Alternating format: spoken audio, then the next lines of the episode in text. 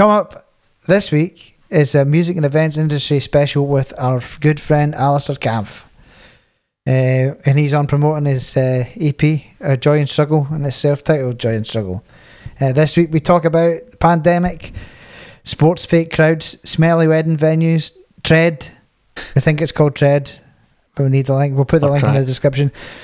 Saving music and events, the economy, furlough, the co- comedy rule, self employment grant, falling through the cracks, Josh Groban, favourite gigs, Young Fathers, Father John Misty, Justice.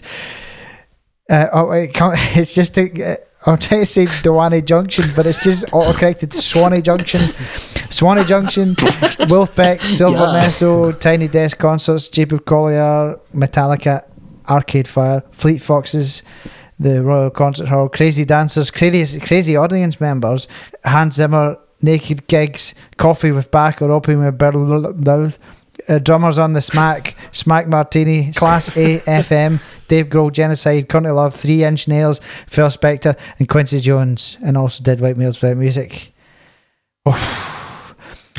so let's go.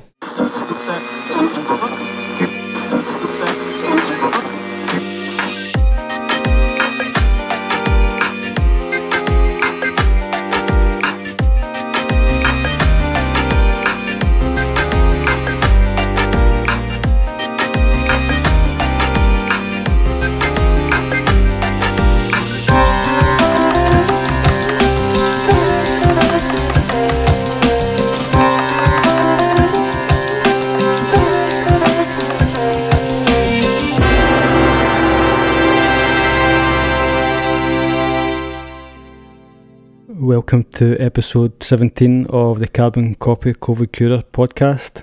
There may be some bad language. We're on Spotify, we're on Apple, we're on YouTube and Anchor. We're a wedding band from central Scotland and we're on lockdown, so we're doing a podcast. My name is Martin, I play guitar in the band. I'm joined by our lead singer, David Swan, Howdy. our bass player, Mark Caulfield, Hi there. and our drummer, Neil McDougall. Good evening. Uh, we've got Oh, a Neil just fell off his seat. We've got, I think Neil fell off his seat because he's very excited, like we all are, about Yep. our very special guest we've got this week. Who Um, is it, Merv? Who is it? It's a man who really cares about music, a live sound engineer, musician, mic expert, one of the biggest sound guys in Edinburgh, Mr. Alistair Kampf. How you doing, guys? Hey there. Welcome, Alistair. How you doing? Not too bad, thanks. Thanks for having me in. You having a good pandemic? Oh yeah, like everyone, you know, it's been fine. How about yourselves? We're loving it. Yeah, we're having a great time. Um, no work and no money, no purpose in life. It's great. How do the sound some, effects this some of it's been okay. I mean, you know, I think, all joking aside, I think like quite a few people, there's kind of that funny feeling where some of the personal stuff over the summer has been all right. Like, I've got to spend a lot more time with my wife, and I've got to spend a lot more time outdoors instead of like down dingy basements doing sound for live bands up till three in the morning kind of thing. But mm-hmm. yeah, I think sort of now that the nights are all drawn in and everything, you do kind of you start thinking about it all again and wanting to get back into the basements and seeing your pals mm-hmm. again and all being up close to each other and playing music too loud and all the rest again. So yeah, it's mixed. It's mixed. You're um, firing out the EPs as well. Is it Joy and Struggle? Am I right in saying Yeah, that, that's it. That's that's the new one just out at the moment. Um, Fantastic, by the way. thanks very much. Fantastic. mate. appreciate that. I've, on, I've only had one listen through. I will get another listen through, but Very happy really, you've had really. That's great. really good, mate. Really good. Oh, as as all your stuff I've listened to. To be fair, Alistair. That's So he's a very talented guitarist as well, not just a Mm-hmm. sound guy. He is a sound guy, but a sound tech, but very talented guitarist. I really like it. Really like Yeah, it. check that out. Is it a new EP you've got?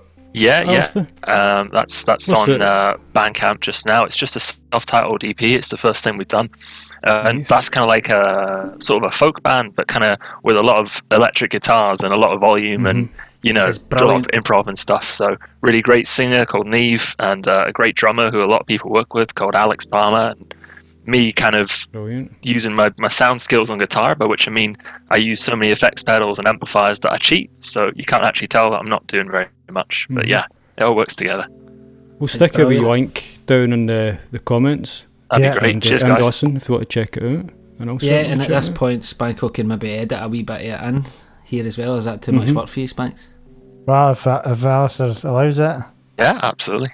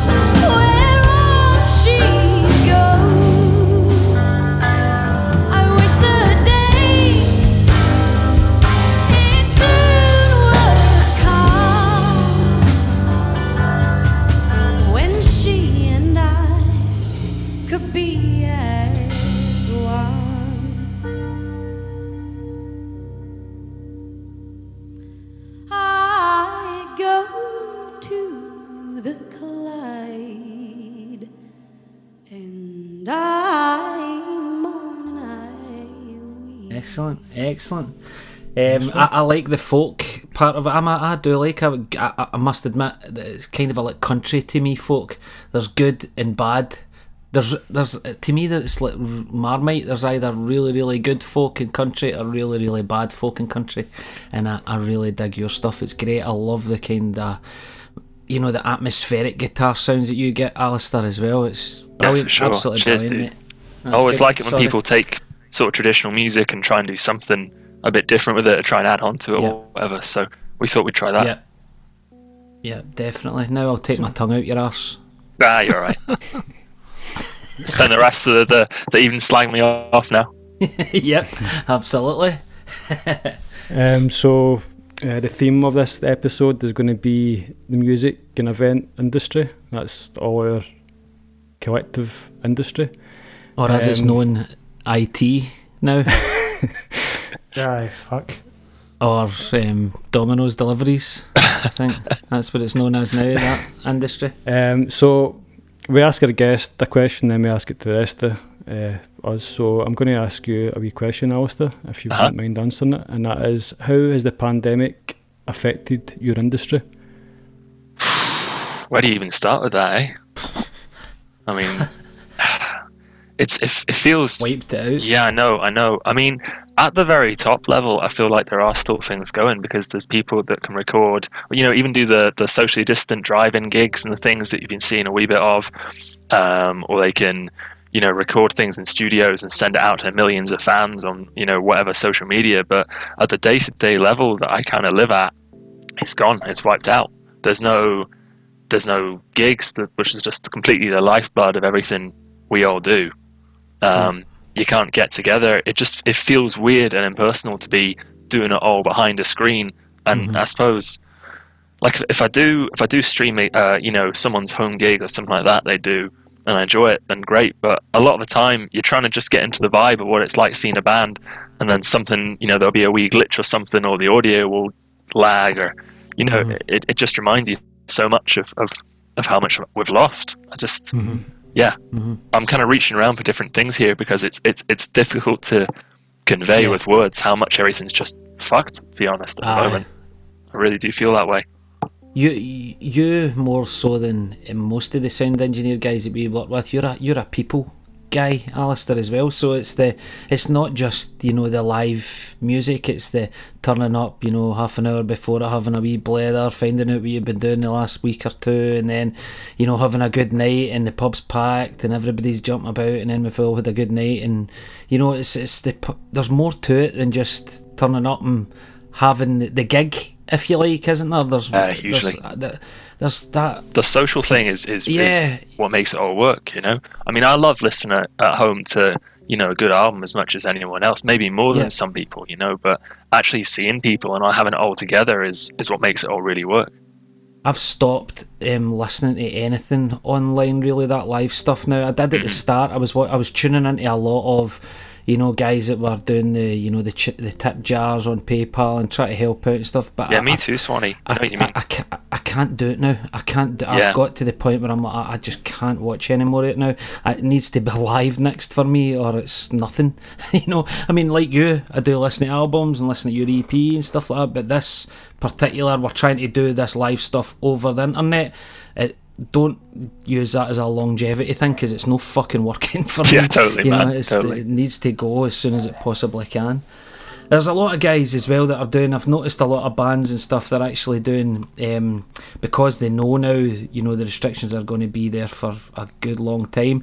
They're doing like ticketed, um, you know, shows, live streams. I know some people in the, in, that. in the Edinburgh scene are doing that kind of thing. Yeah, I I just You're don't paying see for it. how that.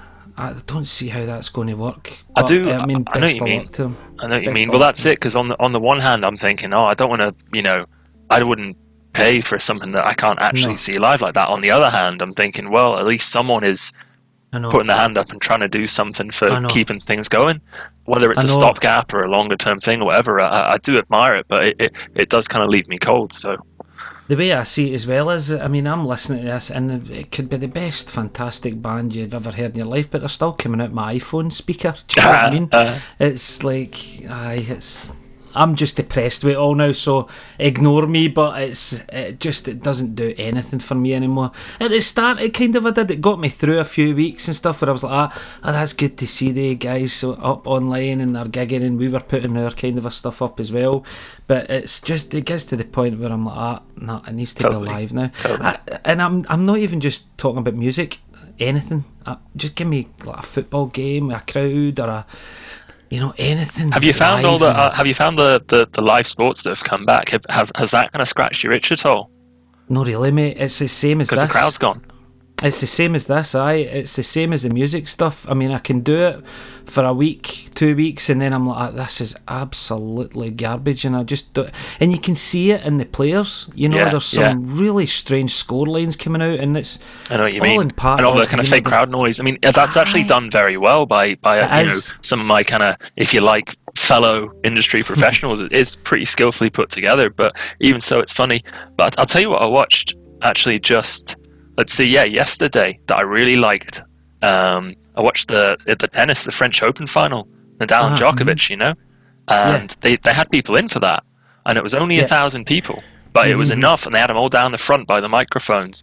It was Yeah. enough that it was real again. Do you know what I mean? yeah, yeah, Yeah. And it, that that was great. I think there's been quite a few events in different countries that have had, you know, like a thousand or, or so many people. It only really Mm. seems to, well, it only seems to be us that that haven't really got involved in, in getting, you know, a limited number of people back. I I think even in the states, if they've got some basketball stuff in the go, and I think the snooker tried to do a wee bit here. they did actually, the it- final, they had a few people. Aye, Yeah, they had a bunch of people in for that, didn't they?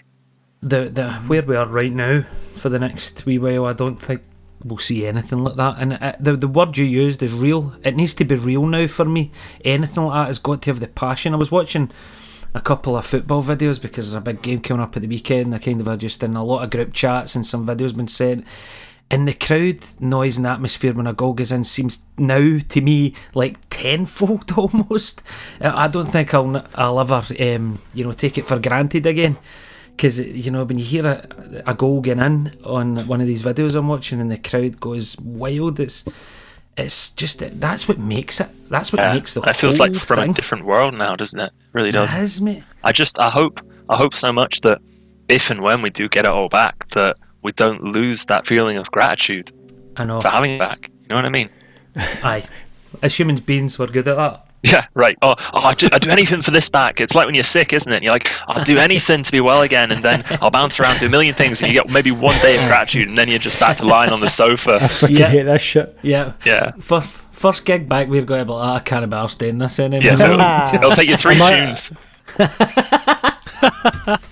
Imagine the Aye. first loading, like sat on your ass for three months and then you have to actually get up Yeah. and take like, take like 10 trips into some wedding venue with 40 sets of stairs and 30 amps. and I you'd give like, my right arm fuck-" for that, the new Merv. I'd- Well, I'll add something into that then. Imagine that, and you're roasting and sweating, and you're wearing a fucking mask, doing it. Oh man. Imagine that, Well, it might happen, man. no, that will happen. Aye. Imagine walking through, bleep this out, the kitchens where all the steam's coming out, and oh, oh my god. Well, man. the mask would Oh, help in that particular venue because it fucking stinks. in it. A fucking filter in, stinking. you know. It's like uh, protect, protecting yourself from the world rather than protecting people from yourself and each other. It won't help with the buffet eating. Buffets are gone forever, for everywhere, I guess. I can't breathe down a normal game. Load in. How am I going to date it with a mask on? do you know what I mean? But anyway, enough doom and gloom.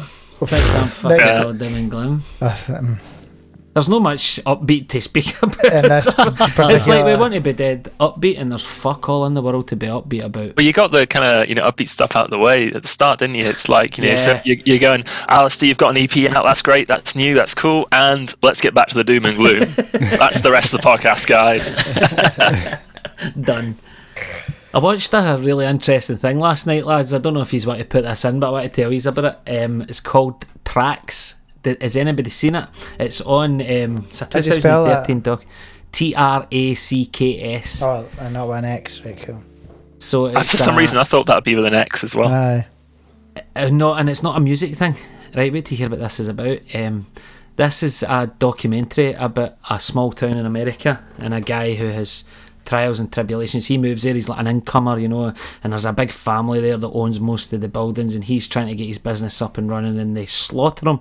They don't let him, you know, get what he wants, and you know, undermine him at council meetings, and don't give him the road and the sanitation that he needs and it ends up um, what he does is he's a big kind of a uh, steel erector guy so this is on sky documentaries if you want to check it out i'm sure it's on netflix as well it won like the adelaide film festival thing or something like that as well it was really good but what it does is it makes like a foot thick concrete blocks but they're how do I explain this? So it's a foot thick concrete block, but it's got two steel girders at either side of it, so it's like enclosed concrete enclosed in steel girders. Now what it does with these is it gets five or six of them and he's got all these big um, you know bulldozers and stuff and he kits out one of his bulldozers with this encloses it all completely encloses it all in this concrete and knocks the fucking town down knocks Nice. the whole fucking town down. You need to watch this, by it's incredible. And what he does is he's, he's got holes for guns, and he thinks so the cops are there quite quick. And as soon as they appear, he's shooting them with these automatic rifles. And I've never seen anything like it in my life because it's all live footage, obviously, of it happening. And I think it happened back in '83 or something. I was like back in the '80s. So wait, this all happened. The whole oh my god, the whole time there, Yeah. I didn't realize this was a, a true life Yes. thing. Yeah, true life, mate. Um, Wow. And it, absolutely bizarre. I mean, it was. I sat with my mouth open for Oh most of God. it, and it, it's the tape. It's like the guy's suicide tape is the narration all the way through it. So it's him talking all the way through it, telling you, and this happened in this meeting, and then it cuts away to that meeting. It shows you them doing them over and all that, and there's wee drama bits in. But then it goes to the the last wee half hour, and it's him the the live footage of all the you know the the press and all that him driving around town and just getting into these guys' buildings and their businesses and knocking these big buildings to the ground and they couldn't they couldn't get them they were firing you know they tried to blow him out they tried to shoot him out they tried to fire him out smoke him out they blocked him in with a big massive crane still couldn't get him out so, to, not to waste it, but it's a live documentary. It's a documentary anyway, so you could read about it before you watch it anyway. But he actually, they couldn't get into him. Even when they trap him, they can't get into him. So he ends up committing suicide. I've already told you that because he's got the suicide tape. It takes him Spoiler two and a half days to actually. Takes him two and a half days to get in and get his dead body out of the place. It's the most incredible thing I've seen, it, and it, it's it kind of a, it makes you root for him like fuck. You know, or maybe that's just me, but I'm like, ah, good on you, mate. Good on you. He's just he's had it. He's, he's just had it up had to enough. fucking here. Ah, it's that Michael Douglas movie. What's that Michael Douglas movie? Oh, um, um, yeah, I know the one you mean. Uh, yeah, and Uh, it- falling it goes- down? Is it falling Oh, down? Yeah, yeah, Yeah. that's it, that's it, that's it. And it, I just root for the guys. See when he's going about smashing this town, he's causing millions and millions of pounds worth of damage. But you're so much on his side by that time. It's just check it out if you can. what, guys. where, where, what country was that in? Eh, it, I thought it was America. It was happened America. I was going to say, I knew Yeah, that was in yeah, yeah. America. Yeah, it happened in America because they've got That's where that would automatic. happen. Did he injure know, anyone though? I, I- no, I don't think so, Spanks. No, not that. No, it was just buildings and stuff because it was so slow. Because it's like he's built tracks on this digger. It's got a big, and he's enforced these big plate at the front, so you know. So for people have sides time to run away, but they, they can't stop them knocking the buildings down. Exactly. Fair I. I want to. F- I'm going to try and find a photo of the um, digger to send you it because see when you see it, it's like something out of a movie. It's absolutely mental. Suppose metaphorically, coronavirus is the guy in the in the digger, and and the town is the music industry. Aye. Well, you could look at it like that, aye. aye Who are you then? definitely. Who, how, how do you come into this? I'm the wee guy running away up the hill.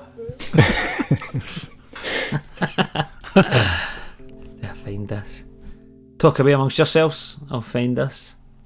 Or don't. Hold on, I just got the next There's, question. there's, there's no conversation killer in the world like talk amongst yourselves. I know. Uh, how how do we save or how what do we do to save the music and the events industry? Pray, Neil. Fucking pray, mate. Because we've got a Tory government, so they do not give a flying fuck about any of us. Like, Why not don't one we- flying fuck? Why don't we get these set of tracks, stick two bits of concrete at the side, Aye. get a big, get a big On a van. I was just thinking, And a Swanee, van. that, that sounded like you down in Westminster let loose. Uh, that, that whole description that you were, you were giving us. I got to say, I mean, from, from my point of view, I think it's pretty, you know, what's going on with Corona right now is pretty non negotiable. And as much as I want to be back in all the venues and everything, I don't think we can be safely right now until they've got a vaccine, until they've totally suppressed it and all that. But in the meantime, um, there's got to be funding for everyone and everything who's involved in it. There has to be. And I don't buy this whole sort of, oh, there's only so much money shit that's going around because I'm thinking of like in the past, like right after the Second World War, we created the NHS when we had about three times as much debt as we have these days. We've got to Yeah. fund everything that's going on. No one should be going broke. No one should be going out of business because of COVID. And there should be a uni- if, if if you're worried about oh this industry being sustainable or not, whatever, there should be uh, not to get too political, but there should be a universal basic income for absolutely every single adult in the UK. So nobody should be worrying about you know their, Here, their livelihoods or whatever when all this shit's going on. And then we need to get the other side of it, and we need to build it all up again. Nothing should be going out of business or broke right now. I really don't think so. It's the only solution, just everything you've said there, Alistair. And I, honestly, I, I think it needs to come, whether it's going to, we're obviously late anyway, whether it comes sooner or later. I mean, maybe it won't come, but I do feel that it has to come because there's no, literally no alternative. But it's just, um, it needs to happen. And there's so much damage being done. You know, people being told to get a new job and then they get a new job and then that job's becomes non-existent anymore and they need to get another job and it's all a lot of worry for people and aye just Yeah. instead of paying the, paying the businesses I mean instead of like printing money which they're doing paying businesses which they're doing which they've always done the quantitative easing done that. Quantitative, exactly. So yeah, yeah. Like Pay- they, they, they have the no problem creating money. There's no problem doing that, but they send it to, um, you know, they send it to business, they send it to banks, which I'm I'm not actually necessarily opposed to in and itself. But if you can do that, you can print Hmm. money effectively and give it to people. 100% Absolutely, mate. You're preaching. You're preaching to the converted here. But again, I was going to say, back- like, well, when I was thinking, oh, I'm, I shouldn't get too political here. I was kind of thinking about some of the, some of the, the guys I was talking to there, and I thought, you know, what, I'll just go on. But actually, you know, I, I, I do think I do think there are not necessarily in entertainment or whatever, but there are sometimes you get to a point with a certain type of job where maybe it isn't sustainable, or whatever anymore. But you should never have someone worrying if they're going to be able to feed themselves and their family Yep. Yeah. just because their Aye. job's unsustainable. So you got to have some kind of basic income, uh, you know, a universal credit that goes to everyone all the time. Uh, that's higher than what we have at the moment because it's pretty shockingly low. so that people can eat and and sustain their lives while they're worrying about how they're going to retrain, what industry they're going to go into. You know, I'm not saying that stuff isn't need to be done, but yeah, there we are. Know, The types of jobs we're talking about music, events, gigs, weddings, things that people are, I think, are always going to want. Five years' time, 10 years' time, 20 years' time, 30 years' time, I think there's always going to be a market for it. The thing is kind of almost backwards about this. A lot of the jobs that they're trying so hard to save, which they still should you know, are actually the jobs that in five years' time, 10 years' time, 15 years' time won't exist because automation, changes in technology, you know. Yeah. There's this big push to save these jobs. Uh, This whole um, viable talk, it's, it's just like, it's a horrible word that's used in a horrible way. I was trying to It's search for that word earlier. It's horrible, isn't it? it's just a horrible way of trying to shift we sneaky blame shift ah well the the ballerinas I mean it's not viable uh, you know all this kind of stuff it's like really the the jobs that they're saving the now are the jobs that won't be there and the, the jobs that we're doing the now are actually really beneficial to an Yeah. economy They are essential. You know? They are vital 100%, jobs. I mean. I, I, I, I don't care if it's a case of you know, okay, maybe you're not directly doing job. I mean, what what's a, a real essential for living, vital essential job? Maybe like farmers and the NHS. You know what I mean? Everyone else is mm-hmm. trying to mm-hmm. improve quality of life, and I think the Yeah. entertainment industry, the arts, all that stuff. I think it is essential. Maybe not to just basic survival, but to actually thriving as a human being, as a person. Yeah. It's like all those times, even even if you want to just joke about gigs, well, we've all done together, where you've just got a hundred drunk people all jumping about going nuts. I mean, they've probably had a whole week of working really hard, and then they've gone out, and Yeah. that's their one night release that week. You know what I mean? Like, Yep. there's Yep. you, you can't say that's that's not essential. Is there a political thing where, uh, I mean, how many artists and musicians are Tories? Do you know what I mean? Aye, there could be an element of that involved in it, but to get back to Alistair's um, thing about the universal income, I, I read just a couple of days ago when Boris done his, they had a, like a, a virtual Tory conference. You know how they do that once a year, Yeah. and he, he was getting. He he actually commented on it, but he was getting, you know, why why did we do this furlough scheme? And he was saying, and his words were, I know it goes against our core conservative principles, but there was no other option. So, in other words, there's people within his party that were going, why the fuck did you bail anybody out when they'd no work to do? It's uh, it's bizarre. Yeah, these are the people that say it's the natural way of the of the world, or the way of the market to let people Yep, Yeah. just if they if they don't have a job, just let them starve. They'll figure it Yeah. out. You know. Well, yeah, that's it. That's or as soon and as they that's the realise there'd be no go. fucking tax coming back in, or it'd be drastically reduced. Oh wait a minute, we've got no fucking dosh coming in here. We better do something. hmm There's no country left to govern. What creates tax better than small businesses like ours and others The where you're creating tax out of nothing essentially? You know, you're like you're not going to a pre-made job that's um, already in existence. You're actually you're making something out of nothing, Yeah. and you're putting money into the economy. You know that's Well, That's hard. what- You're not getting much tax pay from the corporate fucking corporations, are you? well exactly. They're the ones that are smart enough to figure out how to get around all of it. So Aye. I mm-hmm. know, I know. That's it. And as well, the the valid point that you made, Alistair, about that's people's release valve. You know, these things that were, you know, these jobs that make life enhance our life. They're maybe not essential jobs, but they enhance our life as human beings. It's the same that I was talking about there. You know, when you're in it, like maybe a working class, middle class uh, community, you know, your football on a Saturday or your gig on a Saturday totally. is your release. That's your release. Yeah, and, and it doesn't just necessarily go for you know like lower income brackets or whatever. I mean, it could be like go for stereotypes here, but someone who's pretty well off and but maybe works in a big corporation as a CEO all week and is absolutely hammered. Maybe they go to the theatre and have a you know a bottle of wine with it, and then that's still the arts and that's still their release Yeah. at the end of the week. And right now, Absolutely. it feels like there's there's there's nothing. The only thing I can really think of um, that's live and something you can enjoy that's you know unscripted drama, whatever you want to call it, is when you've got the sports back on the TV at the moment, mm-hmm. and a lot of people Yeah. don't like that. So if that's not your bag, like you know, my um, I, I love watching it. all. My my wife doesn't particularly, so she's mm-hmm. not really got anything like that that that she can mm-hmm. enjoy. Yeah, I seen on the news as well before I came up that this bailout that they've given to the big ballet companies and stuff like that. And there was an owner of a ballet company saying that she was rather impressed and she's quite comfortable now and she'll be able to make it through and stuff like that, which is great.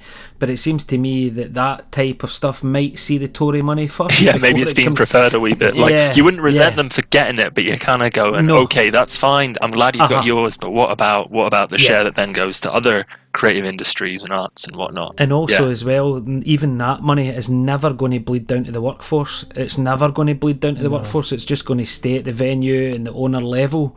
Mm-hmm. Whereas you need it to bleed to the workforce and keep these talented. pe- They talk about the bankers scene in 2008 when the, the banks collapsed. I worked in a bank at the time, and they always spoke about we need to bail them out and we need to pay them these big bonuses because these are the most talented financial people in the whole wide world, and we need to keep them in the UK. Yeah. That's all they kept saying all the time. we need to keep these guys in the UK. I want to Right. fucking vomit.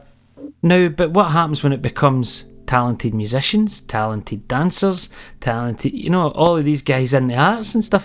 It, it- it's, well, go and retrain in IT, Well, you yeah. fucking wanker. It doesn't Know what really matter whether it's a, a dancer or a, or a banker or a musician. The the problem is the people that need the money, as in the frontline staff in the banks, would never really had the benefit of the bailouts. The same as the workers in the pub won't get any benefits when the when the pub gets bailed out. The same as the you No, absolutely. Mer. My, my point is though, um, why why not? Why why all this? Right, we need to pay out to keep the talent here, and we've got a, an abundance of talent in the, the country, and, the- and the, the, the, they're not caring about that. You No, know, no, they don't care. I There's agree none of that. Let's keep them in the UK. You know. Aye, just pay the people, pay the workers. Fuck the businesses. If you look after the workers, the businesses will be fine. Do you know what I mean? And also as well, fuck the economy. See the amount of times you hear we need to protect the economy, or it's a balance between the economy and the um, the health. Honestly, fuck the economy. Who cares? Who cares if you're the tenth richest or the fourth richest or the fiftieth richest or whatever? It it matters what you do with the wealth that you've got. And if we become through Brexit or whatever, you know, an imaginary couple of places higher up the ranks in the, the richness tables, it's not going to be any better for them. It's actually going to be just as bad, if not worse. So this whole thing about the economy is just a total, you know, falsehood. Print the money, save the economy. It's just like, honestly, But that, they, they've got they've got to always do that, haven't they? Because they're always got. If you go the other way, then it's a socialist, almost communist Well- state, isn't it? You know. So if you're going to universal income and don't worry about the economy, just fucking everybody have the same income and we'll be all right once this all goes away and business. And you're right, businesses would be there because the workers will be there to have the businesses operating, but. Mm-hmm. That's that's never uh, even with a Labour government, even with probably even with any other parties you know, probably Greens would be the closest, but you would never, you're never going to get that. You know, that's a, them heading down the I- socialist I think route. any country, and I, I don't agree with this, but any country that starts implementing a massive UBI, I bet their fuck. yeah, So say Britain does it, their pound will probably drop right off, Huge, like yeah. massively. don't Because know. if, if you do Well, I things mean, that are ag- against the fucking norm of capitalism, market, then, like for instance, when uh, Scotland didn't leave um, the the UK, the pound shot up. Like things that are fucking, uh, in my book, fucking shit. When they voted in the fucking massive Tory government, the pound shot right up again, just because it's big business and Basically, bullshit like markets that. just the, don't the like markets go you know? that like, oh, okay, that's right. they're confident now. This is what they're doing. So the the pound fucking shot up, even though the Mm-hmm. people are going to fucking suffer, man, from these big, massive, Aye. horrible decisions. Well, you can you can have a big economy, and I speak about this country every week. You know, enough Germany, they're paying their people, they're paying their workers. They're a they're a bigger economy than Britain. They're in the, the EU, they're in the euro. All these things that we're told are, are holding this mm-hmm. country back from being rich. Are, mm. Germany just not succeeds true. because it's at the center of Europe. That's mm. the way it goes for it. And they don't, I'm not going to say they're some kind of socialist state or anything because they're not. But they have a sort of much more worker-based form of capitalism. They Yeah. do things like they'll say, okay, we need, you know, if, if, if an industry is going to be out for six months and then it comes back, it's no good if all those people get sacked and they destroy all the supply lines and everything in the meantime. So they do their furlough schemes and whatnot, but they can put them in for 18 months. They just say, as long as it's needed, and then we'll take care of it. You know, on the other side, uh, you'll come back and you'll be economically productive citizen paying your taxes again, and we'll all do better because of that. and that Yeah. improves the Yeah. economy overall. Aye. Not this crap about how they paying for this, Mr. Prime Minister. How they paying for this, which is what I hear all the time from the fucking You know when he's walking out and the and the, the press are all there. That's the Yeah. first fucking question you hear is, "How are we paying for all this? How are we paying for all this?" that, just that that is a legacy of, of you know what we are talking about before 2008 and the crash that happened yeah, uh, the, the the Tory government that came in a couple of years after that they pulled this great confusion every, over everybody where they pretended that uh, the the way that the finances of a country work are like the finances of a household so they said okay you, you we all know this when you're a household you can't have more going out every month than you've got coming in. You can s- spend on one big thing like a house and get a mortgage and pay that off, but your day to day income and expenses have to add up. And that's not the way countries work because they create their own money. Yeah, know, absolutely. To, to, you can't, don't get me wrong, you can't just get away with it and pay for th- anything you want forever because eventually you get hyperinflation and you go the way of, you know, uh, 1930s Germany or Zimbabwe, Germany exactly. So, war, yeah. um, but as long as financial markets are still happy to lend you money at low interest rates, then uh, you can pay for essential things like keeping your workforce from starving, for example. yeah, You know, absolutely. you can do that. You can you can borrow money uh, right now. Uh, they're looking at what is it? The Bank of England England has started suggesting that um, we should get ready for negative interest rates. It's that Yeah, easy to that. borrow money at the moment at, at for Yeah. at a large level. Yeah, So I heard about that. you know, it's, how does that work? So they pay you to borrow money? yeah, pretty much. You don't, you don't you don't have to pay them back quite as much as you borrowed, but it doesn't work like so you and me. It's only at the level of like Aye. you know, Bank of Scotland would turn to Bank of England, Yeah. borrow a lot of Yeah. money, uh, and then to, to encourage liquidity, to encourage people to borrow and to spend. And then Yeah, uh- they would pass that money on to us, and then we would have low interest rates, and then eventually they wouldn't have to pay the Bank of England back that much. What's your thoughts, Neil? Uh, I've, I'm just drinking my beer and listening to your dulcet tones talking about stuff. That sometimes I think it's like quantum physics might as well be fucking going off in my head because I can't understand it. I wish I could, but to me it just seems like one of those things that just keeps asking more questions and then more questions and then I more can never be questions answered, and yeah. I never get a fucking answer. So I just I just shut up. I've got nothing. I can't, I can't, or, or, or I'll just become a serial killer. One of the two. So whatever you want. You want a serial killer or just someone who drinks beer and listens? I'll do that. Uh, this is it. You could totally you could put this podcast out, and then you could easily find someone you know who could come across far more knowledgeable than than myself or, or Swanee, whoever, who would tell you exactly why everything we're saying right now is wrong, and why we can't have a Yeah. furlough scheme, or why we can't have all this. I mean, it's it's, it's you know. That's why But when it's there's just that whole bit bullshit of though, oh, Alistair, that's the thing. I Whenever, know, if I anybody know, does I come and say it, they're just talking shit. yeah, totally, man. that's what I'm going to stick to anyway. I know. opinion always comes into it so much. You can't always just say, "Oh, trust the science. These are the facts." You know, the opinion does always come into it a huge Well, amount. what I've started hearing now from the, the party in, in power just now, I've heard it twice now, is they've gone, uh, based, and when policies have come out, it's gone, that's not our fault that you're losing a job, it's COVID's fault. It's like, no, COVID doesn't make a decision on the finances of a fucking country. Yeah, yeah. Don't pretend that it does. Absolutely, Spanks, absolutely. And do you know what's annoying me more than anything? Um, y- that wee picture that I sent you today, and it's all over the news about the ballerina, and she'll need to retrain in the cyber thing. And all Oh, that. yeah. they've not got the fucking balls to come out and go. We expect these industries to be out the game until there is a a vaccine. They're not actually Saying it, physically yeah. committing themselves to say that, and that is so. F- even if they came out and said that, what I've just said, and even added on, but we're paying you a fucking penny, so go and get another job, then I would be quite. I would, I would be like, thanks for your fucking honesty, you Tory cunt. At least I know now. You know what I mean? At least I know now where my, my future stands. That that's that's that's airing about it and flapping about it and having to pick out wee bits of their propaganda to realise what they're planning and what they think will happen. It's fucking ridiculous.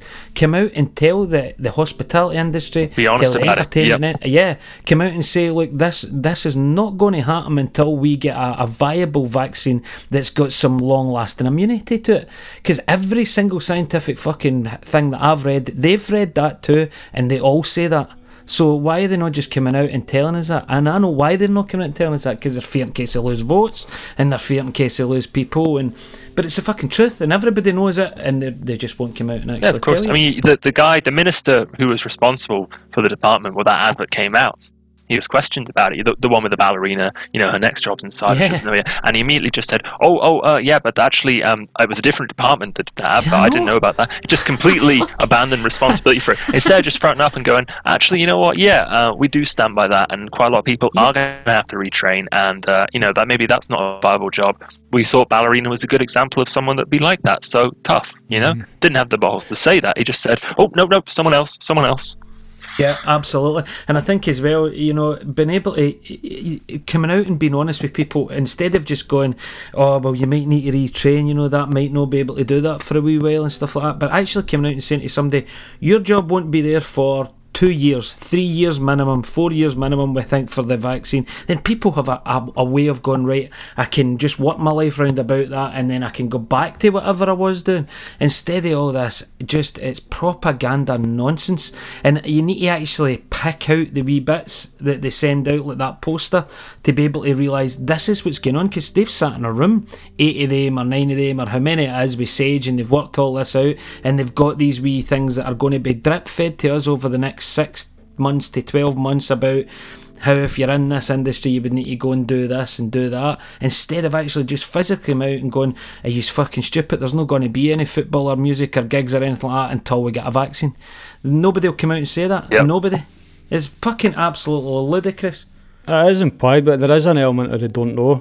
You know, that's that is the reality. As much as but they know that com- Merv they know they, Well, they don't. everybody they knows don't that know. Well, they don't know when things will get back. Nobody knows. when a vaccine problem. comes when a, a long lasting immunity well, vaccine comes They, they don't know if you know. They don't know if or when a vaccine will come. That that's an unknown. But, so but just say that is my there. point. My point is just say that. My point is just come out and say that. Physically come out and say, we think that all this stuff that we're talking about will come back once there is a, fo- a, a long lasting immunity vaccine available. They're not saying that. And everybody knows that. You do have to want. I mean, there is obviously a, degree of hindsight to what I'm saying here, but you do also have to wonder why there are countries that, through their, you know, Yeah, some would say good luck, some would say, I, more like myself, I would say policy decisions and ways they dealt with Yeah. it. Why there are countries like New Zealand and and, and Mm-hmm. Vietnam and a few others that have managed to completely suppress the virus to the point where I've got a friend living in New Zealand. He went to an All Blacks game the other day. Yeah, my auntie was No. at a party with a gig and all that mhm. at the weekend There's in New. Zealand. So that There's aye, sports that's games the with thing. I people mean, there. That's all it's happening. not. The, these things are happening and they will happen. You know, that's the problem we've got as our government here. Are we're going to be later than everybody else Yep. getting back, and it's difficult for them to commit to anything because they know that. You know, and I think as well, apart from anything else, as much as they're they're making bad decisions based on their own beliefs of what's right and what's wrong, which is different to mine, but that's, I suppose it's an opinion at the end of the day. Apart from anything else, I think they're just really incompetent. You're talking about a Tory government that was voted in for a Brexit that's Aye. just guys that aren't really up to the guys that don't have the experience, you know, to deal with these sorts of things. It would be difficult for them, to, but How, how's China getting on with the virus now? I'd never, I've, you never really hear much. I think it's pretty suppressed. I mean, what happened to the, the videos at the start of people dropping dead in the street in China when we all had to lock down in our house and stuff like that? What, what, how's, Ch- and is nobody looking to China? Is nobody from our government going, we have fucking money here? No How chance. did they do that? Can we Well, they're, just they're copy banning they're banning Huawei and stuff. They're they're aligning themselves with America and they're making out China as the bad guy. I don't want to talk about China again for like the, the ten millionth time in, in this podcast, but sorry they did that way. But they're they're totally trying to not align themselves with China for for many reasons. I find the Chinese thing very bizarre. Very bizarre, but I will not go there again. I find it very bizarre how we're not hearing a fucking thing about it now. And that was in that China was all over the news at the very The start. of it. So why, totally why why are we not hearing anything about it now? Change the tune into it. Well, remember, I was, remember how much emphasis was on Italy because they were Yep. ahead of us, and it's like Mhm. this is how bad it's going to be, Yep. as if to say Yep. we're never going to be that bad. Don't worry about it. Then obviously we, you don't hear a fucking thing about Italy in the mainstream media here now. No. We're, we're way we're actually worse than America. Well, I seen a thing they never say, they never spin it this way in the news, but, but when they were percentage talking about population kind of thing. Yeah. uh, percentage population because they were talking about the um, the American presidential debate and they were saying um, they were pulling they were doing the fact check thing. They were saying, well, actually, Joe Biden's wrong by saying that you know America. What was the thing they were It's saying? kind of this thing whether, whether you go by total number of cases or whether you go Aye. by cases of percentage of population. Yeah. Where I think I think is it maybe to be maybe Belgium It's actually the worst off there. But I Uh-huh. think I think what yeah. the UK Britain's were about bad. fifty thousand deaths, and the US they're Yeah. about two hundred thousand. But Yeah. there's Yeah. six times as many people in the US as there are in the UK, Aye. and there's about four times as many deaths. But Yeah. anyway, that's Yeah. so you see what I mean. I Biden was trying to say that Trump had made such a bad mess of it that it was like the second worst in the world, but actually what the what the fact checker was saying, Britain's worse than America. I mean, it's- it's not exactly, That's um, the only time the BBC. You're not say exactly that. covering yourself in glory if you're, you know, if you're only just know. behind either where the UK is or where the US know. is. I mean, we're both pretty. There, there it does seem to be this weird link though, where the more sort of, you know, libertarian right wing the government has been, the worse off it's been in that country. Absolutely. It's about- fucking. It's about individual individualism versus um, uh, Collectivism. collectivism. Yeah, yeah. I've the said that in this Comey rule thing that you put us on to Spanks when you're watching that, you kind of understand why we're in that mess. You know, if people like Trump and Trump and Boris are pretty similar, I would imagine. Um, but in that Comey rule thing, or is it Comey? Comey rule. Yeah. Aye. Um, where where they go into him about they confront him about the Russian collusion, and obviously it's a drama, but um, the, this is coming for the guy that was in the meeting. But i- if they're going into him and they're going, well, we think you're, you know, Russia's affecting the the votes, and but this is what we've been told X, Y, and Z, and the only thing that fucker was interested in was the golden shower with the prostitutes. That was the only thing that he kept going back to. I want that sorted. I want that. Nothing to do with the Russian collusion and why would people think I'm in bed with Putin and stuff like you know. And the, the, every time we met that Comey, it was always about ah these prostitutes. I wasn't with any prostitutes. You know, it just shows you where these guys' heads are. Absolutely fucking bananas. We can check. Well, if anyone wants to see it, it's on Sky Atlantic just now. It's the Comey rule. It's pretty good. I mean, Yar Right's one it is completely one sided. Oh, it's hugely one-sided. Aye, it's, it's it's a hate letter to Trump. It's what it is. But it's, Aye. it's, it's uh, obviously the guy Jim Comey that was the FBI director, just as he kind of accidentally got Trump in, almost is what it says at the start, and then Yeah. he it just it's just about his time with, with Trump, and it, it's it's see if it see if it's fucking even. Makes him out to be Jesus. But do you know what I Uh, mean? yeah, that guy is no. fucking Teflon Jim. He never done anything, did he? Nah, I mean, no. the, the the whole documentary paints that guy out to be God, the aye. most perfect human being that has ever walked God's green earth. And as soon as I see that, alarm bells ring. That's I'm true. like, nobody's that fucking clean, man. Nah, I Know know, but I if the shit about if the shit about Trump's even half true, uh, I know. it is terrifying. And it is, by the beyond way. It will belief. be. He's like a child, man. He is He like a, a kid. child. It's He is a fucking child. mental. He's uh, he's got corona, so I think we should give him a wee bit of respect. Ah, No, he's not wish in him- there. He's not in should there. wish him China well. virus. He's cured. He's cured from the China he is virus. cured. He's cured. And now, of course, he's saying that, you know, obviously because I'm cured, uh, it's nothing to worry about, guys. So, you know, everyone man know. up. Yeah, get there and get killed. Fuck your Do not be afraid of universal Credit. I don't think we answered your question there, Neil. I don't think it can be answered. Can he? There's nothing that No, we well, can do th- to I save think- any music event industry. Well, pay pay the workers until such times as they can get back. That's it. That's Not the only gonna thing you have to do. Not gonna happen. support support the industry and support the workforce, both right now and then when things are trying to come back again. Has MD got any messages for our government? I know that um, I know Fuck Boris yous. listens in every week. That's my message. Fuck yous. Fuck every single fucking one of yous. That's my message. I'm glad that if I'm if I'm gonna try and add a wee bit of balance to it, um, I would at least say, you know, what I mean, you got to try, right? But I would at least say that the the the self-employed support scheme and the furlough thing together, there were some cracks and there were some holes in it, but Right. Uh, having 80% and then 70% over that initial six months was really good. And I know that the, the gap there was people who were doing their own, it's like PAYE, but they were effectively self employed. They got totally missed. yeah. You know? yeah, me. Swarty I'll and tell Merv you my didn't get it, story. man. right? That was you. So see, see, s- wait to hear this, right? So this is my story. It'll bore you to fuck. But see, if I never was able to go back and get my old job, I would be sitting here with zero income from the start of this. Is that, is that Zero what you've done, man? I had to go back to the council, yeah. Yeah, yeah. Um, but basically, what happened with me is, is you know how you need to earn fifty percent, Yeah. um, more than fifty percent of your From the self-employed income. But they took it from your previous tax year, so I had packed in a full-time job um, in December. This happened in March, and they're saying to me, "But last year you had fifty-one percent PAYE." I said, "I don't have that job anymore. It doesn't matter. You had fifty-one percent last year. You're getting nothing." And then I went, right, okay, so I'm not going to get any of that, right? Okay, let's go and see if any benefits or get any benefits. So I phoned up Universal Credit, and they said, "Does your wife work?" Yeah, goodbye. Uh, so I was like, alright, oh shit, I better phone up Job Seekers Allowance. Phoned up with Job Seekers Allowance, went, oh, Mr. Swan, that guy there that's been paying fucking class one, class two, and class four for the last 10 years, national insurance, we'll give you two months at £70 a month, and then you're on your own. And that that's wh- where I was. And and I never had. I was on a sessional post at the time. I'd managed to get back in with my old boss, thankfully, God bless him.